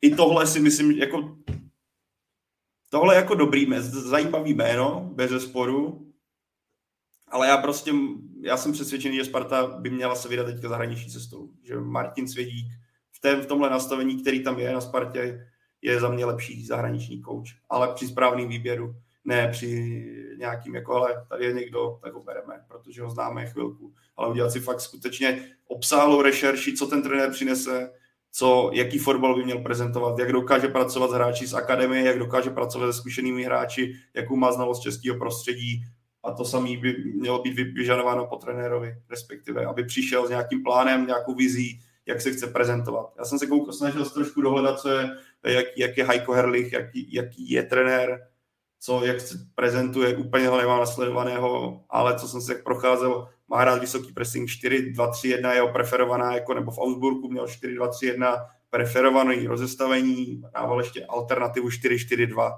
ale... Každopádně, jak tady někdo v komentářích trefně tady poznamenává, tak jeho průměrná životnost na lavice týmu je 1,33 roku, takže pro Spartu, cituji, ideální volba.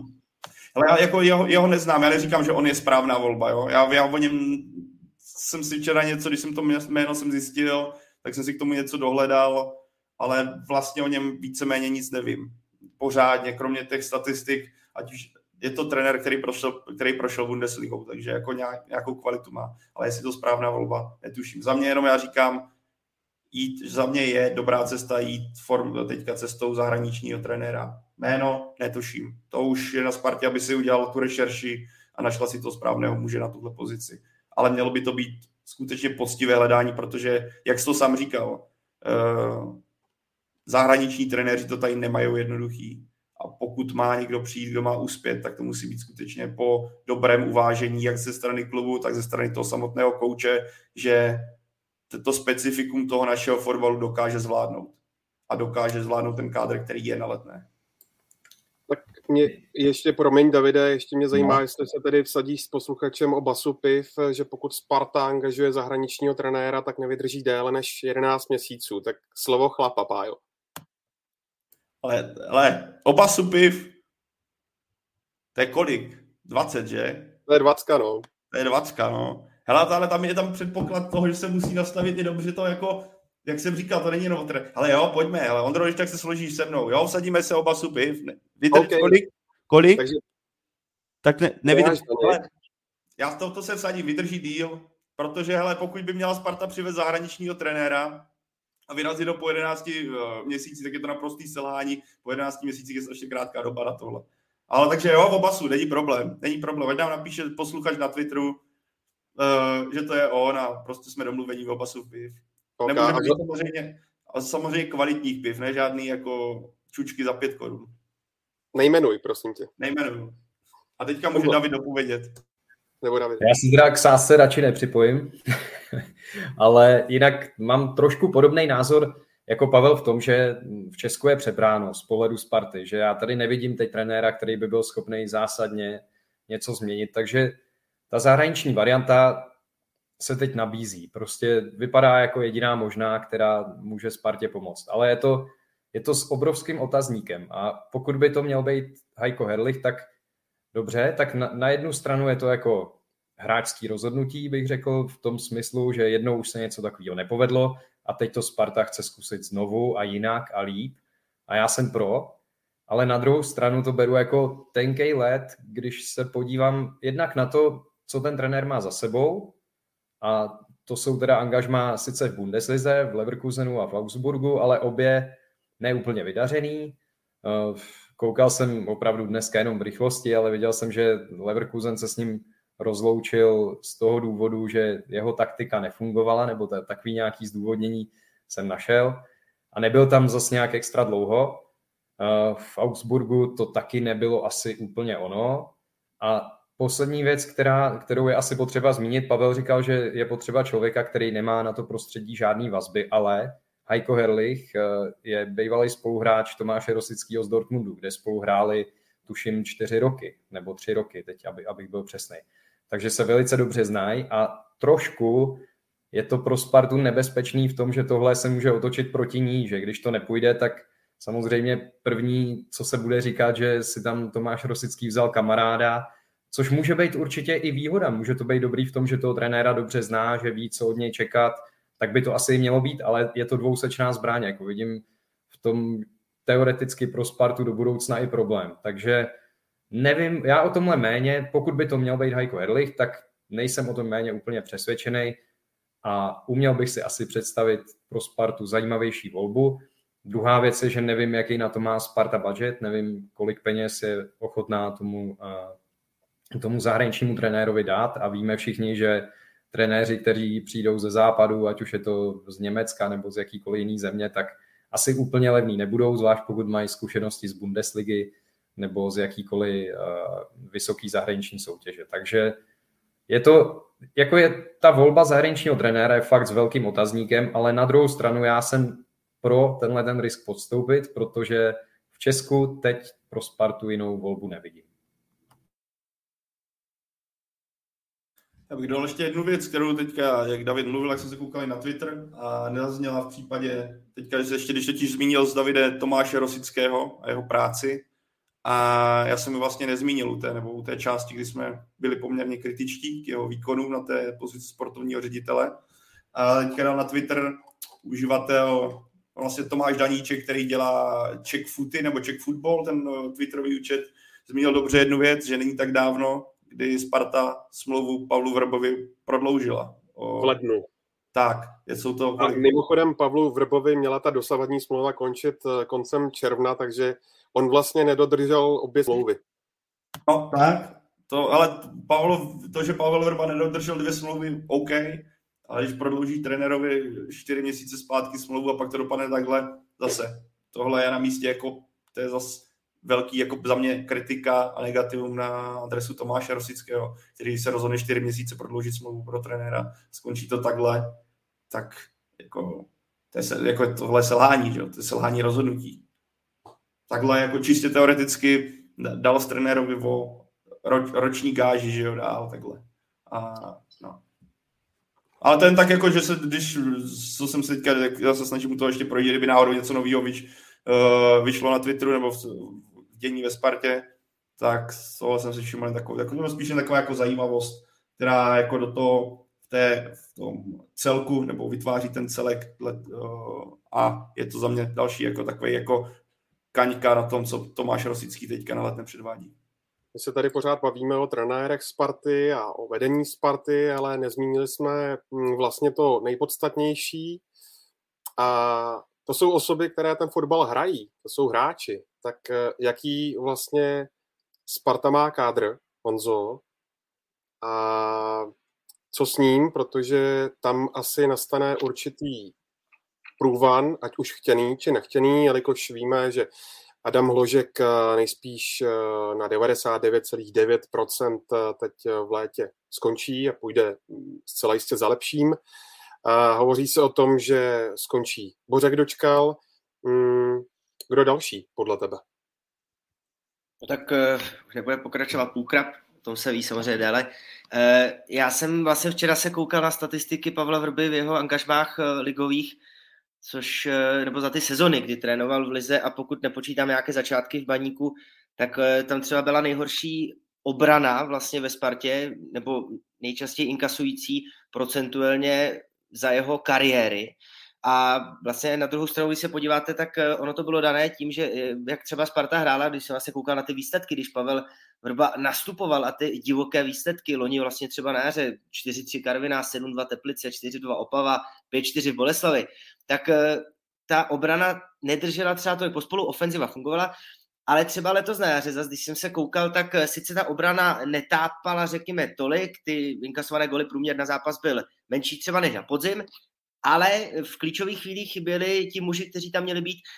To se hodně zmiňovalo, proti Slovácku se úplně zbytečně kvůli nějakému unfair jednání nebo protestům vyžlutil David Hansko, nehrál vlastně na Andrově stadionu, místo něj tam to lepili a vlastně 2krát inkasovali zbytečné góly.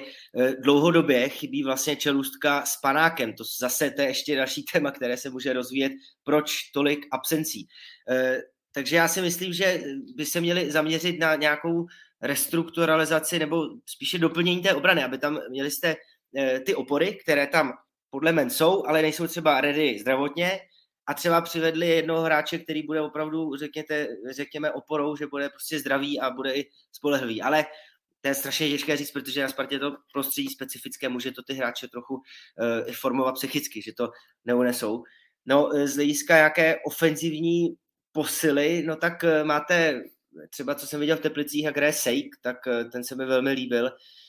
Otázkou je, nevím, jak to třeba je z hlediska vztahového s Drchalem, který šel do druholigových Drážďan, a teď tedy opravdu jsem pár týdnů nekoukal, jak jsem na tom Drážďany, jak ten na tom Václav Drchal. Ale třeba to byl hráč typu Sejka, podle mě takový tahový dopředu, který by se mohl hodit do té koncepce, když pak vezmete, že vlastně odejdou, nebo si skončí Dočkal a odejde Hložek, tak potřebujete i někoho takhle pak do té rychlosti. No a co jsem zase si říkal, tak z Bčka někoho vytáhnout, někomu dát šanci.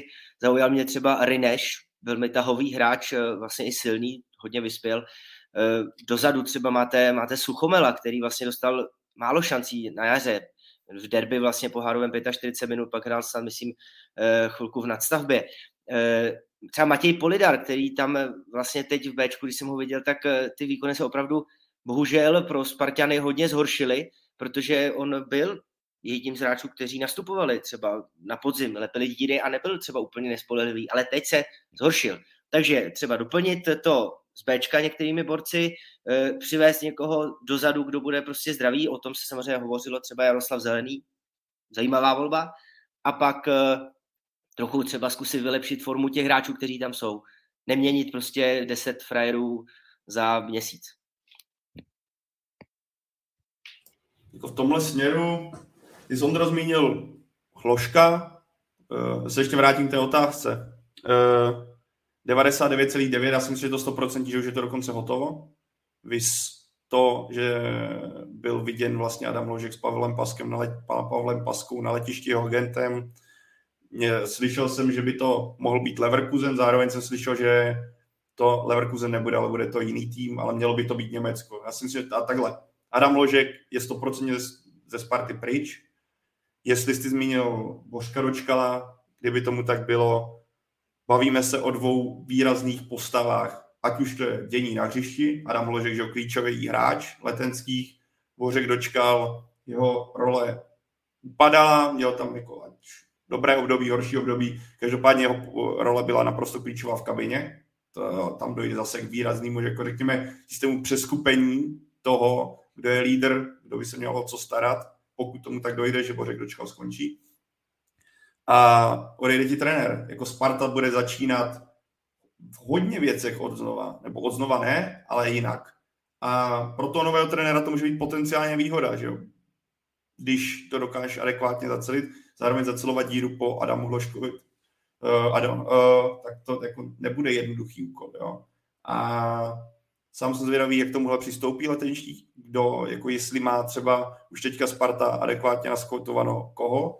Já si třeba mluví se o Deník Sport, se o Lukáši Sedílkovi, za mě by to bylo skvělej kauf. Mluví se, že o Daňkovi se Sigmy, o tom jsme se bavili tady s Michalem pár dílů, možná měsíců dílu asi zpátky, takže případně odkážu na tenhle díl tuhle diskuzi, ale za mě by bude potřeba posílit rozhodně dál, rozhodně víc, rozhodně kraje obrany, který Tomáš Wiesner proti Plzni ukázal hodně málo a za mě tam je obrovská díra pro Spartu v současnosti, pravá obrana, ale ono těch pozici ještě více, o kterých Sparta má co přemýšlet, ale tam je, jako za mě je tam důležitá věc, brzy najít toho trenéra, který ti řekne, ale chci tohle, chtěl bych tyhle, sportovní ředitel měl říct, OK, já bych chtěl, abych viděl tyhle, dojde k nějaký jako konstruktivní diskuzi na základě, které vyjde z ní pár men, které Sparta bude dokáže koupit, a které budou zapadat do toho stylu fotbalu, kterým se chce nový trenér, ať už to bude Heiko Herrlich, nebo to bude kdokoliv jiný, kterým se bude chtít prezentovat. Bude to typ hráčů, kteří dobře zapadnou do kabiny, kteří nebudou, třeba to budou zahraniční hráči, když to bude zahraniční trenér, kteří ale nebudou naštvaní to, nebo nebudou tvořit nějaký jako negativní vlny v rámci jako té party. Vidíme to v Plzni, když jako vytvoříš solidní, vidíme to na Slávii, když to funguje v kabině, nebo vytvoří, když tam nejsou takzvaně úplně negativní vlivy, jak to funguje, jak to může na tom hřišti se projevit. Pro Sparta má před sebou strašně moc těžkých úkolů a to, že musí najít trenéra, je jen jedním z mnoha. Ale myslím si, že Adam Hložek už nebude hráčem Sparty, bych řekla, jako na 100%. Nebál bych se toho říct. Já si myslím, že tam je ještě jako jeden problém a to, že Sparta vlastně ztratila pozici český, nejdřív jedničky a pak i český dvojky. A to znamená, že když soupeří s někým o potenciální posilu, tak tím ty její šance hrozně klesají, protože víme všichni, že Slávie, už jsem to jednou dneska říkal, do těch přestupů jde jako z pozice síly, z pozice týmu, který za prvý má výsledky a za druhý má peníze a je schopnej zaplatit za ty hráče zajímavé částky a je schopnej nabídnout i těm hráčům zajímavé podmínky, což si nejsem jistý, jestli Sparta teď vůbec tomu může konkurovat. Ve chvíli, kdy si vyhlídne stejného hráče jako Slávě, tak jak se bude rozhodovat ten hráč? Půjde tam, kde uvidí zajímavější perspektivu, co se týče pohárových zápasů, co se týče titulu a taky co se týče vydělaných peněz. Takže jako hrozně to bude záviset na tom, kolik Sparta bude ochotná v létě uvolnit na přestupy a jak moc tvrdě do těch přestupů půjde. A A já nejsem úplně přesvědčený o tom, že Sparta uvolní na přestupy nějaký extrémní peníze. Nemám takový signály, takže no, myslím si, že jako z tohohle pohledu je to pro Spartu velký problém a že se možná bude muset pohlížet v zahraničí, protože v Česku za prvé Slávia, o který jsme mluvili, je pro ní na tomhle poli velká konkurence, ale teď taky Plzeň, která v případě, že by třeba vyhrála ligu, tak bude hrát o ligu mistrů, což je určitě taky lákadlo, byť víme, že ta cesta tam je složitá, ale pro potenciální posily to lákadlo určitě je, takže myslím, že co se týče hráčů z české ligy, tak to bude mít Sparta hodně těžký je přesvědčit ty nejlepší nebo ty, o který nejvíc stojí, aby šli zrovna do Sparty. Tím pádem to samozřejmě zvyšuje nároky na skautingové oddělení a na nějaké skautování prostě hráčů v zahraničí, což zatím se ukázalo, že nebyla úplně silná stránka Sparty. Takže i z tohohle pohledu je ve Spartě hodně na čem pracovat a myslím si, že to přestupový období bude pro Spartu hodně složitý. Ty zmínil, Davide, scouting, kde by měl operovat mimo jiné vlastně bratr Tomáše Rosického. A právě slyšel jsem i na jeho adresu výraznou kritiku a ty posily, o kterých přesně zmínil David, které jako úplně nebývají trefou do černého, ne výjimečně. Je to taky asi jako téma k diskuzi, respektive asi téma, který si Sparta musí vyřešit, jak přistupovat k tomuhle. Protože to zase tím, že dojde k takovéhle razantním změnám, tak potřebuješ se tentokrát trefit jako ve 100% se zase určitě nikdy netrefíš, jo? Nebo minimálně případů, ale potřebuje se tentokrát trefovat, aby to nebylo zase, že v zimě budeš mít půlku nových, nebo řekněme i víc hráčů vlastně jenom do počtu, ne na to. A určitě teďka přichází čas, o kterém se bude hodně diskutovat, nebo jméno, o kterém se bude diskutovat, bude Adam Karabec. Jestli to dopadne to, co zmínil Ondro, že odejde Bořek Dočkal, odejde Adam Hložek, teďka přichází čas Adama Karabce. Jestli nechytne teďka už ani šanci v případě téhle změny, tak už nevím kdy. A pokud by tomu nedojde, pokud se zase nechytne, tak je na místě za mě změnit působiště, protože jak říkám, já si stejně myslím, že Adam Karabec není hráč pro Českou ligu tím stylem, jakým on se prezentuje, respektive tím stylem fotbalu, co on má rád. Davide, jak moc je podle tebe pošramocené u fanoušků i odborné veřejnosti renomé Sparty Praha?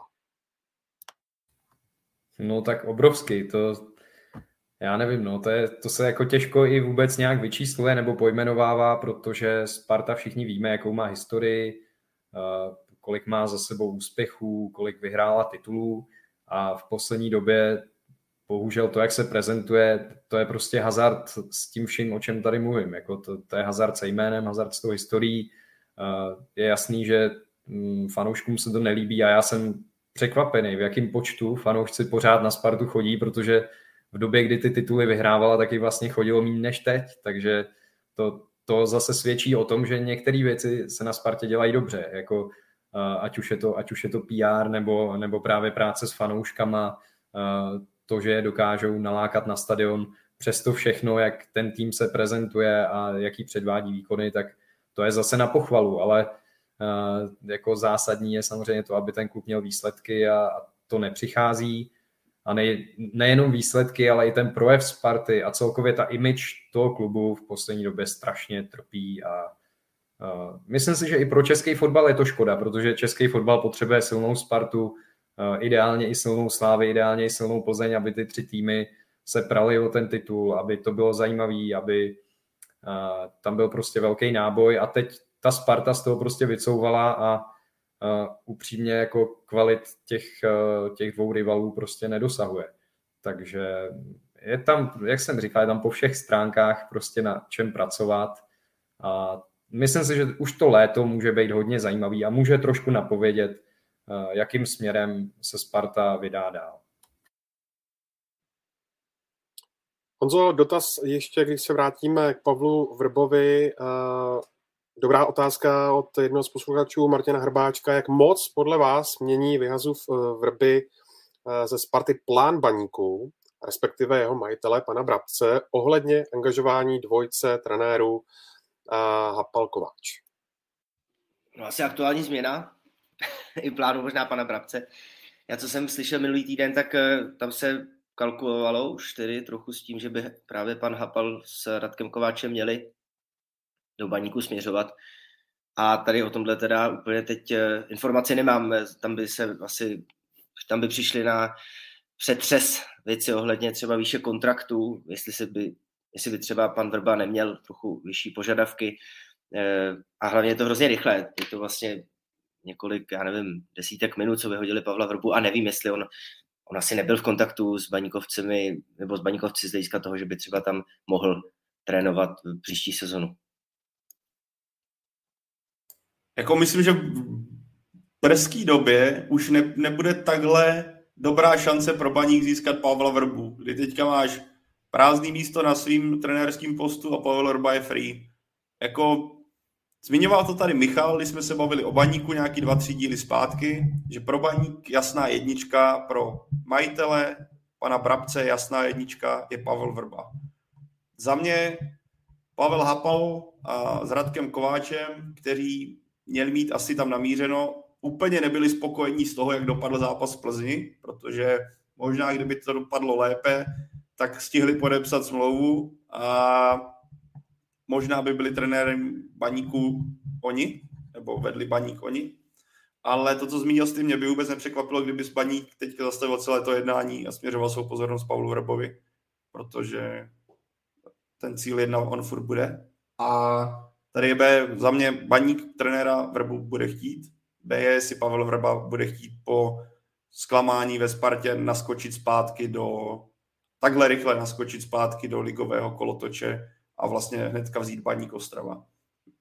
V jeho prospěch by asi hrálo to, že to zatímco do Sparty, kam dorazil, tak fanoušci ze začátku ho úplně nebrali všichni jako 100%, že ho neměl tu pozici úplně jednoduchou, neměli ideální. Myslím, že většina fanoušků Baníku by Pavla Vrbu přivítala s otevřenou náročí a velice vřele. Nebyl by na něj, možná bych řekl, i takovej jako extrémní tlak, jako na Spartě. Nemusel by nastavovat hnedka na začátku teďka sezóny takhle vysoké cíle. Jako, kdybych si měl tipnout, tak si myslím, že to dopadne, že Pavel Vrba tu nabídku a nějaký, řekněme, svůj sen ještě Baník vést, že to vyslyší. Ale netuším, jaký on je teďka psychický pohodě po tom fiasku nebo po tomhle předčasném konci, kdy nestihne ani finále poháru, jak na tom je. To asi uvidíme ve dnech následujících. Já si myslím, že tohle bude jasno velice, velice brzy. Myslím, že dokonce bych řekl, během tohohle týdne budeme vědět, jestli Pavel Vrba bude trenérem Baníku, respektive z důvodu toho, že Baník se bude muset rozhodnout, jestli podepsat pana Hapala a jeho tým, nebo bude cestou Pavla Vrby. Tak otázka na závěr tohoto bloku, protože o Spartě a její další nové vizi by se dalo hovořit ještě dlouhé minuty a hodiny a my se k tomu samozřejmě budeme v dalších dílech Fotbal Fokus podcastu vracet. Jak, Davide, vidíš šance Sparty v tom odloženém pohárovém finále příští středu, které vysílá ČT2 a web čtsport.cz živě od 16:40. To se fakt teďka strašně těžko odhaduje a jak jsem říkal, nemyslím si, že ta trenérská změna nebo změna to, že skončil trenér Vrba a přijde tam místo něj Michal Horňák s asistentama, který už tam vlastně byli, by mělo Spartu nějak zásadně někam posunout nebo něco výrazně změnit. Bude to prostě o tom, jak se na ten zápas připraví, jak poctivě to vezmou, jestli k tomu, hlavní je, aby k tomu přistoupili úplně jinak, než k tomu utkání v Plzni, protože tam, co jsem viděl, tak to byl vrchol odevzdanosti, vrchol až jako skoro bych řekl apatie, takového nezájmu a to jako ode všech, to neplatí jenom pro hráče, ale viděl jsem to i na trenéru Vrbovi, že už prostě se tam schovával za sedačkou a držel v ruce nějaký notýsek a bylo vidět, že už ani nemá jako sílu s tím něco udělat, tak tohle bude teď Sparta muset nutně změnit, bude muset se na ten zápas nachystat úplně jinak, přistoupit k němu úplně jinak a nebude to mít vůbec jednoduchý, protože víme, jak to dopadlo, když na Slovácku hrála naposledy, takže myslím si, že to tam pro ní vůbec nebude snadný prostředí a osobně ji v tom finále nefavorizuju. Jako, kdybych si měl tipnout, tak věřím víc Slovácku než Spartě ve finále. Vidím to stejně. Já zopakuju tip z posledního týdne. Tenhle to bude ještě umocněný, pro mě mírným favoritem. S ohledem na to, v jaké pohodě Sparta je, tak pro mě mírným favoritem Slovácko, který navíc hraje doma. Doma teda v úvozovkách doma, ale hraje na stadionu, který dobře zná, a pro mě v tomhle směru je Slovácko ve větší pohodě. Tam bude asi záleženo jako zdravotní stav určitých hráčů a další faktory. Jen doplním k tomu, že si myslím, že má Sparta lepší výchozí pozici díky tomu, že se to odložilo, než kdyby se to hrálo minulý týden. A to je všechno.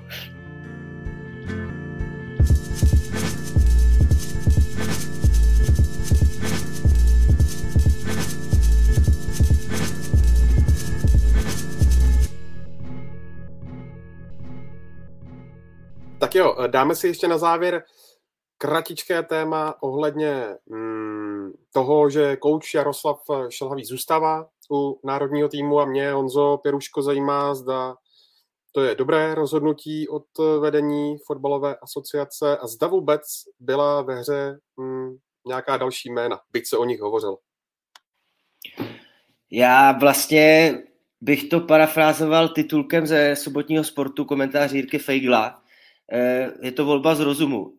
A jasně, naprosto souhlasím, protože za první, co jsem slyšel, tak vlastně neměli koho. Prostě nebyl nikdo jiný, kdo by to mohl vzít. A když asi se snažili vedení Fatscheru v čele s panem Fouskem oslovovat kandidáty, ale asi se do toho nikomu nechtělo. A na druhou stranu jsem to viděl i z hlediska svého, že pan Šilhavý dokázal reprezentaci v těch uplynulých letech, které vlastně už budou skoro 4 na podzim, nebo na podzim budou 4, teď jsou skoro 4, tak dokázal jí připravit na důležité bitvy. A vlastně já jsem jeho zastáncem poslední dobou, protože když si třeba vezmeme tu baráž, tak tehdy jsem si opravdu dělal přehled, do všechno chybí, a prostě říkal jsem si, tak malý stát jako Česko jsme vlastně nepokorní, protože chybí vám prostě 12 borců, já nevím, možná 14, kteří byli oporami třeba na loňském euru. Vy stejně poskládáte kádr, který ve Švédsku hraje prostě do prodloužení o postup do finále baráže. Takže já říkám, pro mě pan Šilhavý je dobře, že pokračuje, a to samozřejmě z hlediska toho, jak dokáže ty hráče s nimi jednat, jak dokáže to poskládat, a samozřejmě kritický by člověk mohl být, ale pro mě teď ta volba je asi nejlepší možná, a vlastně, když budu citovat Jirku Figla, tak je to ideální volba z rozumu. Já si s Honzou souhlasím. Já když jsem nad tím přemýšlel, respektive já jsem to řešil, jsme to řešili už během roku. Za mě jsem neviděl úplně trenéra, který by to měl se současným kádrem nějak výrazně vytrhnout. Ať už to bylo, nemyslím si, že případy Ivana Haška a Vítězslava Lavičky by byly nějakou obrovskou změnou. Mluvilo se samozřejmě o Jindřich Trpišovském, což si myslím, že by bylo naprosto kontraproduktivní, protože on je trenérem, který té reprezentaci dává z pozice trenéra Slávie možná víc, než by dával, kdyby byl koučem národního týmu. Mluvilo se o, padaly jména jako třeba David Horejš. Já si myslím, že on bude jednoho dne potenciálně dobrým trenérem reprezentace, ale za mě je zatím trenérem, který prošel jak fotbalově, tak i trenérsky jenom Českým Budějovicemi, což je, myslím si, že potřebuje zkusit minimálně, neříkám, aby vyhrával tituly, aby vyhrál 10 titulů, vyhrál, jako nechci tak, aby to znělo, jako že by to bylo, musí něco uhrát, jako co se týče pohárů a medailí doma, ale za mě zkusit jiný prostředí, než je Budějovice. Za mě jako je prostě málo, aby trenér reprezentace byl trenér, který vede jenom jeden klub. A to vlastně hrál i ve fotbalové kariéře jenom za jeden klub. A to nemyslím nějak špatně vůči němu. Já si skutečně myslím, že on bude jednou výborný trenér, a pokud dostane šanci, tak národní tým dokáže vést velice dobře. Ale ať už se jedná o větší tlak, práce s většími jmény, než je Budějovice. Opak je Martin Svědík, já si pořád myslím, že on je taky trenér spíš pro klubovou scénu, než pro reprezentaci. V tomhle mě vychází jako Jaroslav Šilhavý i z jednoho z důležitého faktoru, a to je podpora hráčů. Ať už to je Tomáš Souček, Tomáš Vaclík, když se za ním postaví kabina, víme, jak trenér, kolik má času pracovat s těmi hráči na nějaký jako taktické přípravě, vývoje toho stylu, jakým on chce, kterým se chce udávat. Není to zase tolik, jak té klubové scéně. A v tomhle směru, pokud za tebou stojí hráči, jdou za tím, vidí tu fotbalovou filozofii národního týmu podobně, tak je to skvělá zpráva do nějaké budoucnosti, respektive do nějakého úspěšného fungování toho týmu. Tím ale neříkám, že Jaroslav Šilhavý měl být glorifikován. Ano, jsou tam věci, které si myslím, že je na místě, aby v jeho případě byly lepší, ať už je to dávání šancí třeba, nebo doufám, že teďka přijde dávání šancí hráčům třeba mladší, na kterých se bude dávat stavět do budoucna, dávat šanci víc hráčům, kteří jsou ve formě, než některý, když vidím některých hráček, kteří jsou absolutně z formy a stejně se dostanou do nějakého listu potenciální náhradníků. Tohle za mě by vůbec nemuselo být, ač naprosto chápu, když trenér vsadí na koně, které zná, nemám s tím problém. Vidíme to i v lepších národních týmech, že dostanou šanci kluci, kteří třeba nemají takovou fazonu, ale trenér je zná, ví, co od nich čekat, ví, i ty hráči ví, co trenérovi mají přinést. Ale pak jsou tam jména, které tam dle mého vůbec nemusí být. A tohle je práce, kterou si Jaroslav Šilhavý, na které by měl, nechci říct zapracovat, jako radit mu takhle, ale mohla by být dle mého i z nějakého PR lepší v tom směru. Můžu k tomu jenom dodat, mě vlastně trochu diskuze o pozici trenéra Šilhavého a třeba diskuze, ve které padá jméno Davida Horejše, kterého mám jinak moc rád a uznávám ho jako velmi nadějného trenéra, který s Dynamem udělal neskutečné věci, ještě ve spolupráci třeba s Martinem Vozábalem v poslední fázi s Tomášem Sivokem. Mně to opravdu připomíná, nebo mně přijde, že to je absurdní diskuze, pokud někdo chce odvolávat Jaroslava Šilhavého a hned by na jeho místo jmenoval Davida Horejše.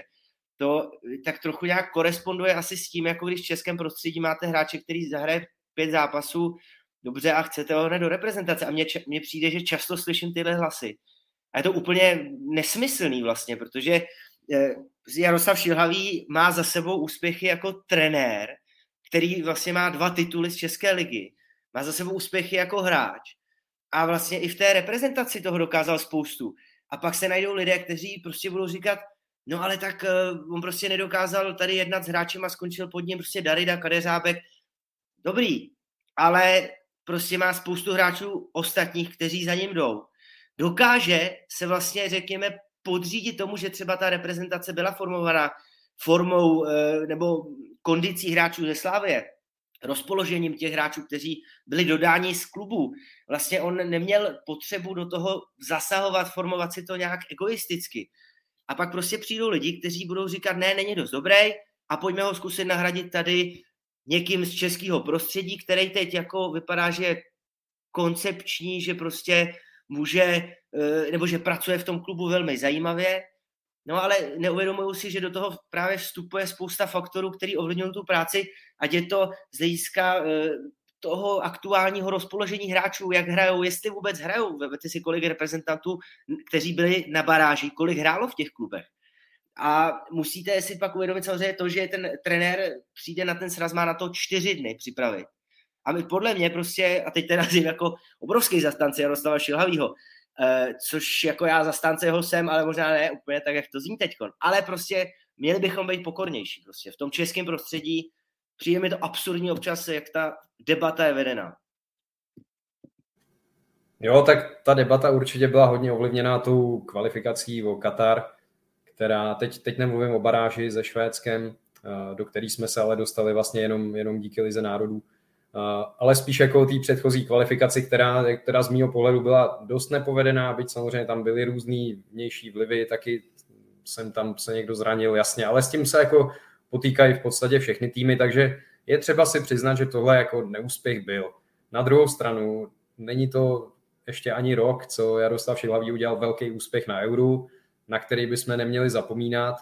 A myslím si, že už jenom kvůli tomuhle a kvůli tomu, že vlastně až do té kvalifikace o Katar ta jeho mise měla pořád vzestupnou tendenci, tak si zaslouží ještě šanci u toho týmu pokračovat.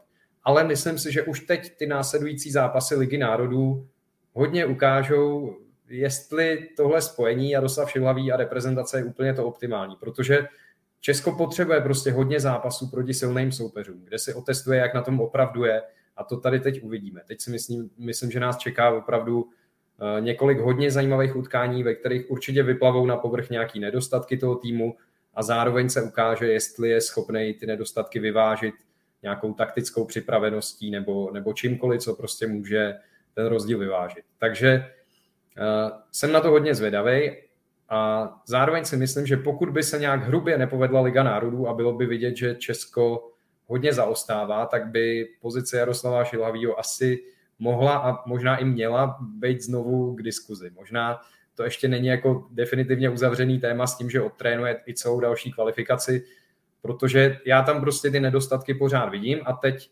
jsem fakt zvědavý, nakolik se projeví v těch zápasech proti úplně nejlepším. Tam to bude těžká zkouška a myslím si, že nám to může hodně ukázat. Dvě věci. První, Jaroslav Šilhavý hovořil o tom, že kolem toho jeho potvrzení ve funkci byly určité tlaky, že ne všichni si to jeho setrvání přáli.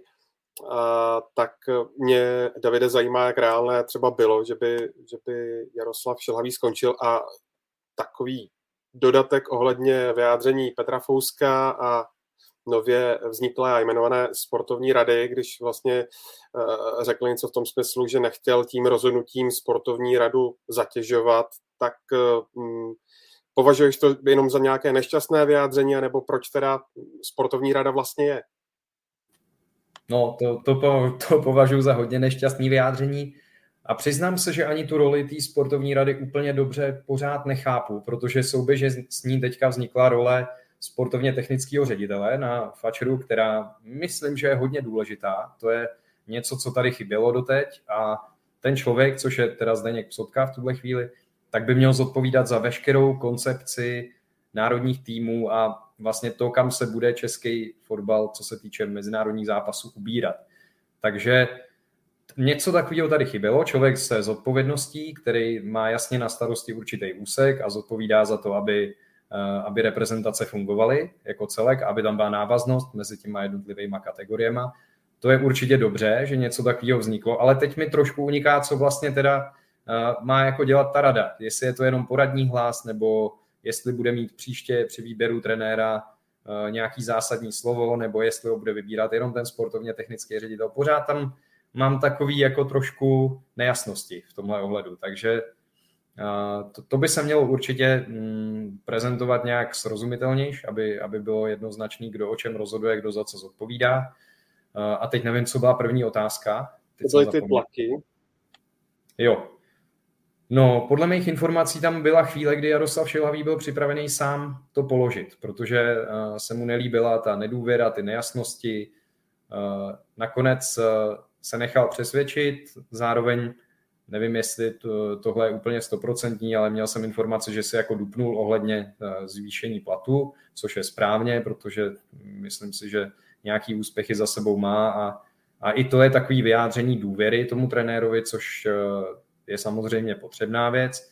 A výkonný výbor se vyjádřil tak, že trenér by zůstat měl, což pro mě je jako nešťastný, že o tomhle vlastně rozhoduje výkonný výbor. To podle mě jako by mělo být právě v rukou toho sportovně technického ředitele, po případě té sportovní rady, která by to měla hodnotit, ale výkonný výbor nevím, jestli je úplně orgán, který by měl rozhodovat o tom, jestli, ono to nebylo tak, že by rozhodl o tom, jestli zůstane nebo se trvá, ale že se vlastně vůbec nebude řešit, jestli Jaroslav Šilhavý zůstane nebo odejde, pokud se nepletu. Ale teď jsem se do toho možná zamotal.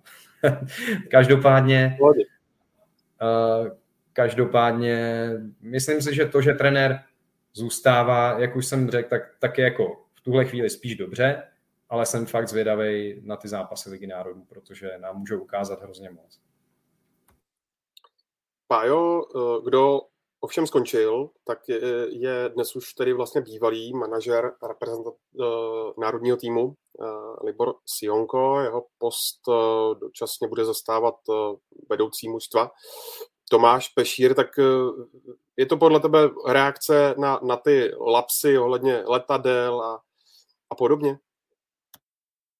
Hele, může být. Já v tomhle tyhle informace nemám, jako jak tomuhle došlo, ale je možný, že tam tahle nespokojenost s jeho prací ze strany vedení byla a pokud tomu tak skutečně bylo, asi nemám s tím problém. Já, jako tohle jako samozřejmě pro nějakou pohodlí reprezentace je to důležitý post a není úplně klíčový, když se budeš bavit o úspěších, tak vždycky tohle takový ten člen, o kterým se tolik nebude mluvit, respektive nebudeš tolik vzývat, ale dělá jako tady tyhle detaily, vytváří celek, že jo, pokud nedokázal adekvátně dělat svou práci. Nevím, já tohle fakt jako Ondro nevím, tyhle detaily, jak s ním byla spokojeno ze strany realizačního týmu, ale tím, že bylo odejít, tak asi ta 100% důvěra nebyla a pokud nebyla, tak je to naprosto v pořádku. Ten tým má být jako na jedné lodi a takže za mě je tohle jako rozhodnutí, který asi nějak jako takhle, je to rozhodnutí, který by jako asi neovlivní to, jak kluci budou hrát na place tohle, ale je pro nějakou pohodlí, OK. Ale blížší info k tomuhle já úplně nemám. Honzo, je naprostou povinností pro český tým postup na Euro 2024, které bude hostit Německo. No nejdřív, když jsem se nad tím zamýšlel, tak vlastně jsem chtěl říct, že ne, ale vlastně pak, když se člověk uvědomí, kolik teď týmů postupuje na mistrovství Evropy 24, dva z každé skupiny, dva ti nejlepší, tak je povinností a je to i vlastně z hlediska té historické kontinuity, kdy Češi vlastně pravidelně Euro hrají, třeba na rozdíl od Srbska, které ale zase hraje pravidelně mistrovství světa, což nás může trochu mrzet, ale mistrovství Evropy patří tedy vždycky do kalendáře českých fanoušků, jak to je dobré, že máme nějakou jistotu. Každopádně bude záležet hodně na losu, koukal jsem, že se vlastně koná až 9. října los kvalifikace a samozřejmě tam se dá postoupit i přes tu Ligu národů a je to tam trochu složité z hlediska toho umístění a myslím si, že teď třeba Češi nebudou moc úplně spoléhat na to, že by si pomohli tolik Lize národů z hlediska toho, že by třeba byli na prvních místech, protože je to strašně těžká skupina se Španěli, Portugalci a Švýcary, ale z hlediska toho, jak se to tam pak přesype, tak si myslím, že minimálně šance na to postoupit do play-off a ta 3 postupová místa tam je. Ale Češi by měli jednoznačně směřovat za tím, že se prostě v Německu za 2 roky představí.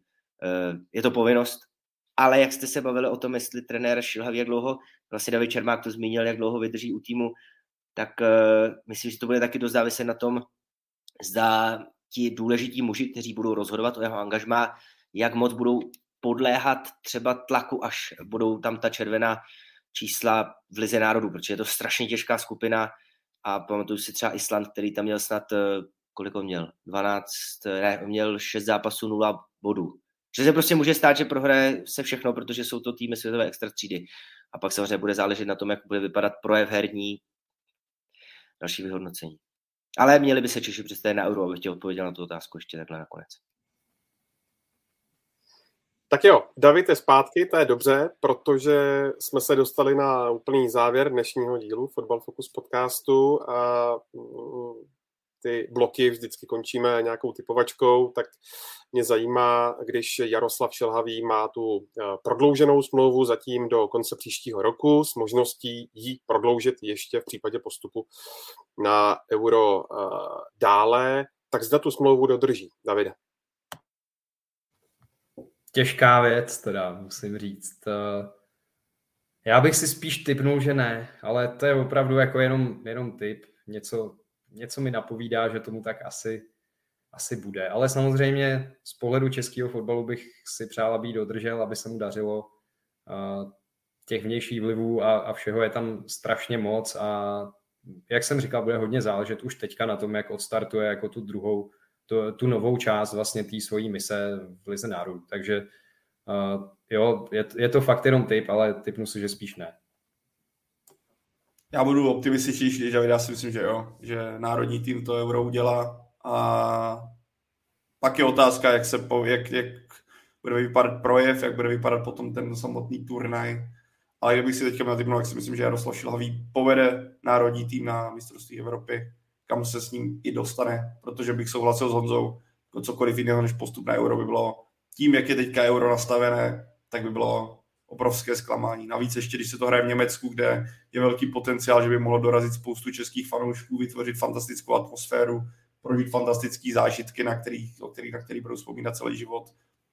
Byla by to i obrovská škoda z tohohle pohledu a rána pro renomé českého fotbalu, kdyby to nedopadlo. Navíc já si myslím, že nás čeká to, že v té době Patrik Šik bude patřit jednomu z největších, z velkoklubů evropského formátu, ještě většího, než je Bayer Leverkusen. Myslím, že ten přestup přijde velice brzy, kdybych si měl tipnout, když vidím, jak on se prezentuje. Takže s takým útočníkem to nemůže neuspět. Nebo česká reprezentace nemůže neuspět. Já tam nebudu, já se budu tak maximálně, buď budu na tribuně, nebo budu u televize.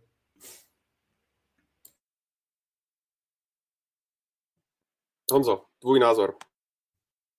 Já si myslím, že zůstane do konce smlouvy, do konce kontraktu. Myslím si, že dostane Česko na mistrovství Evropy 2024 a pokud ne, tak nebude záležet podle mě tolik na výsledcích v Lize národů, ale na tom rozpoložení v týmu, jestli, řekněme, to kabina vzdá třeba s ním. Protože tak jsem to třeba vnímal u trenéra Jarolíma, kde vlastně rozhodly přátelské zápasy nebo Liga národů, ale to už do toho nebudeme zabíhat. Ale myslím si, že dodrží kontrakt až do toho roku 2024 na Euro. Tak jo. Přenosy zápasy národního týmu samozřejmě uvidíte živě na obrazovkách České televize. A z dnešního dílu Fotbal Fokus podcastu je to všechno. Honza Pěruška, David Čermák a Pavel Jáhoda. Kluci, díky moc za váš čas a za vaše názory. Díky za týden.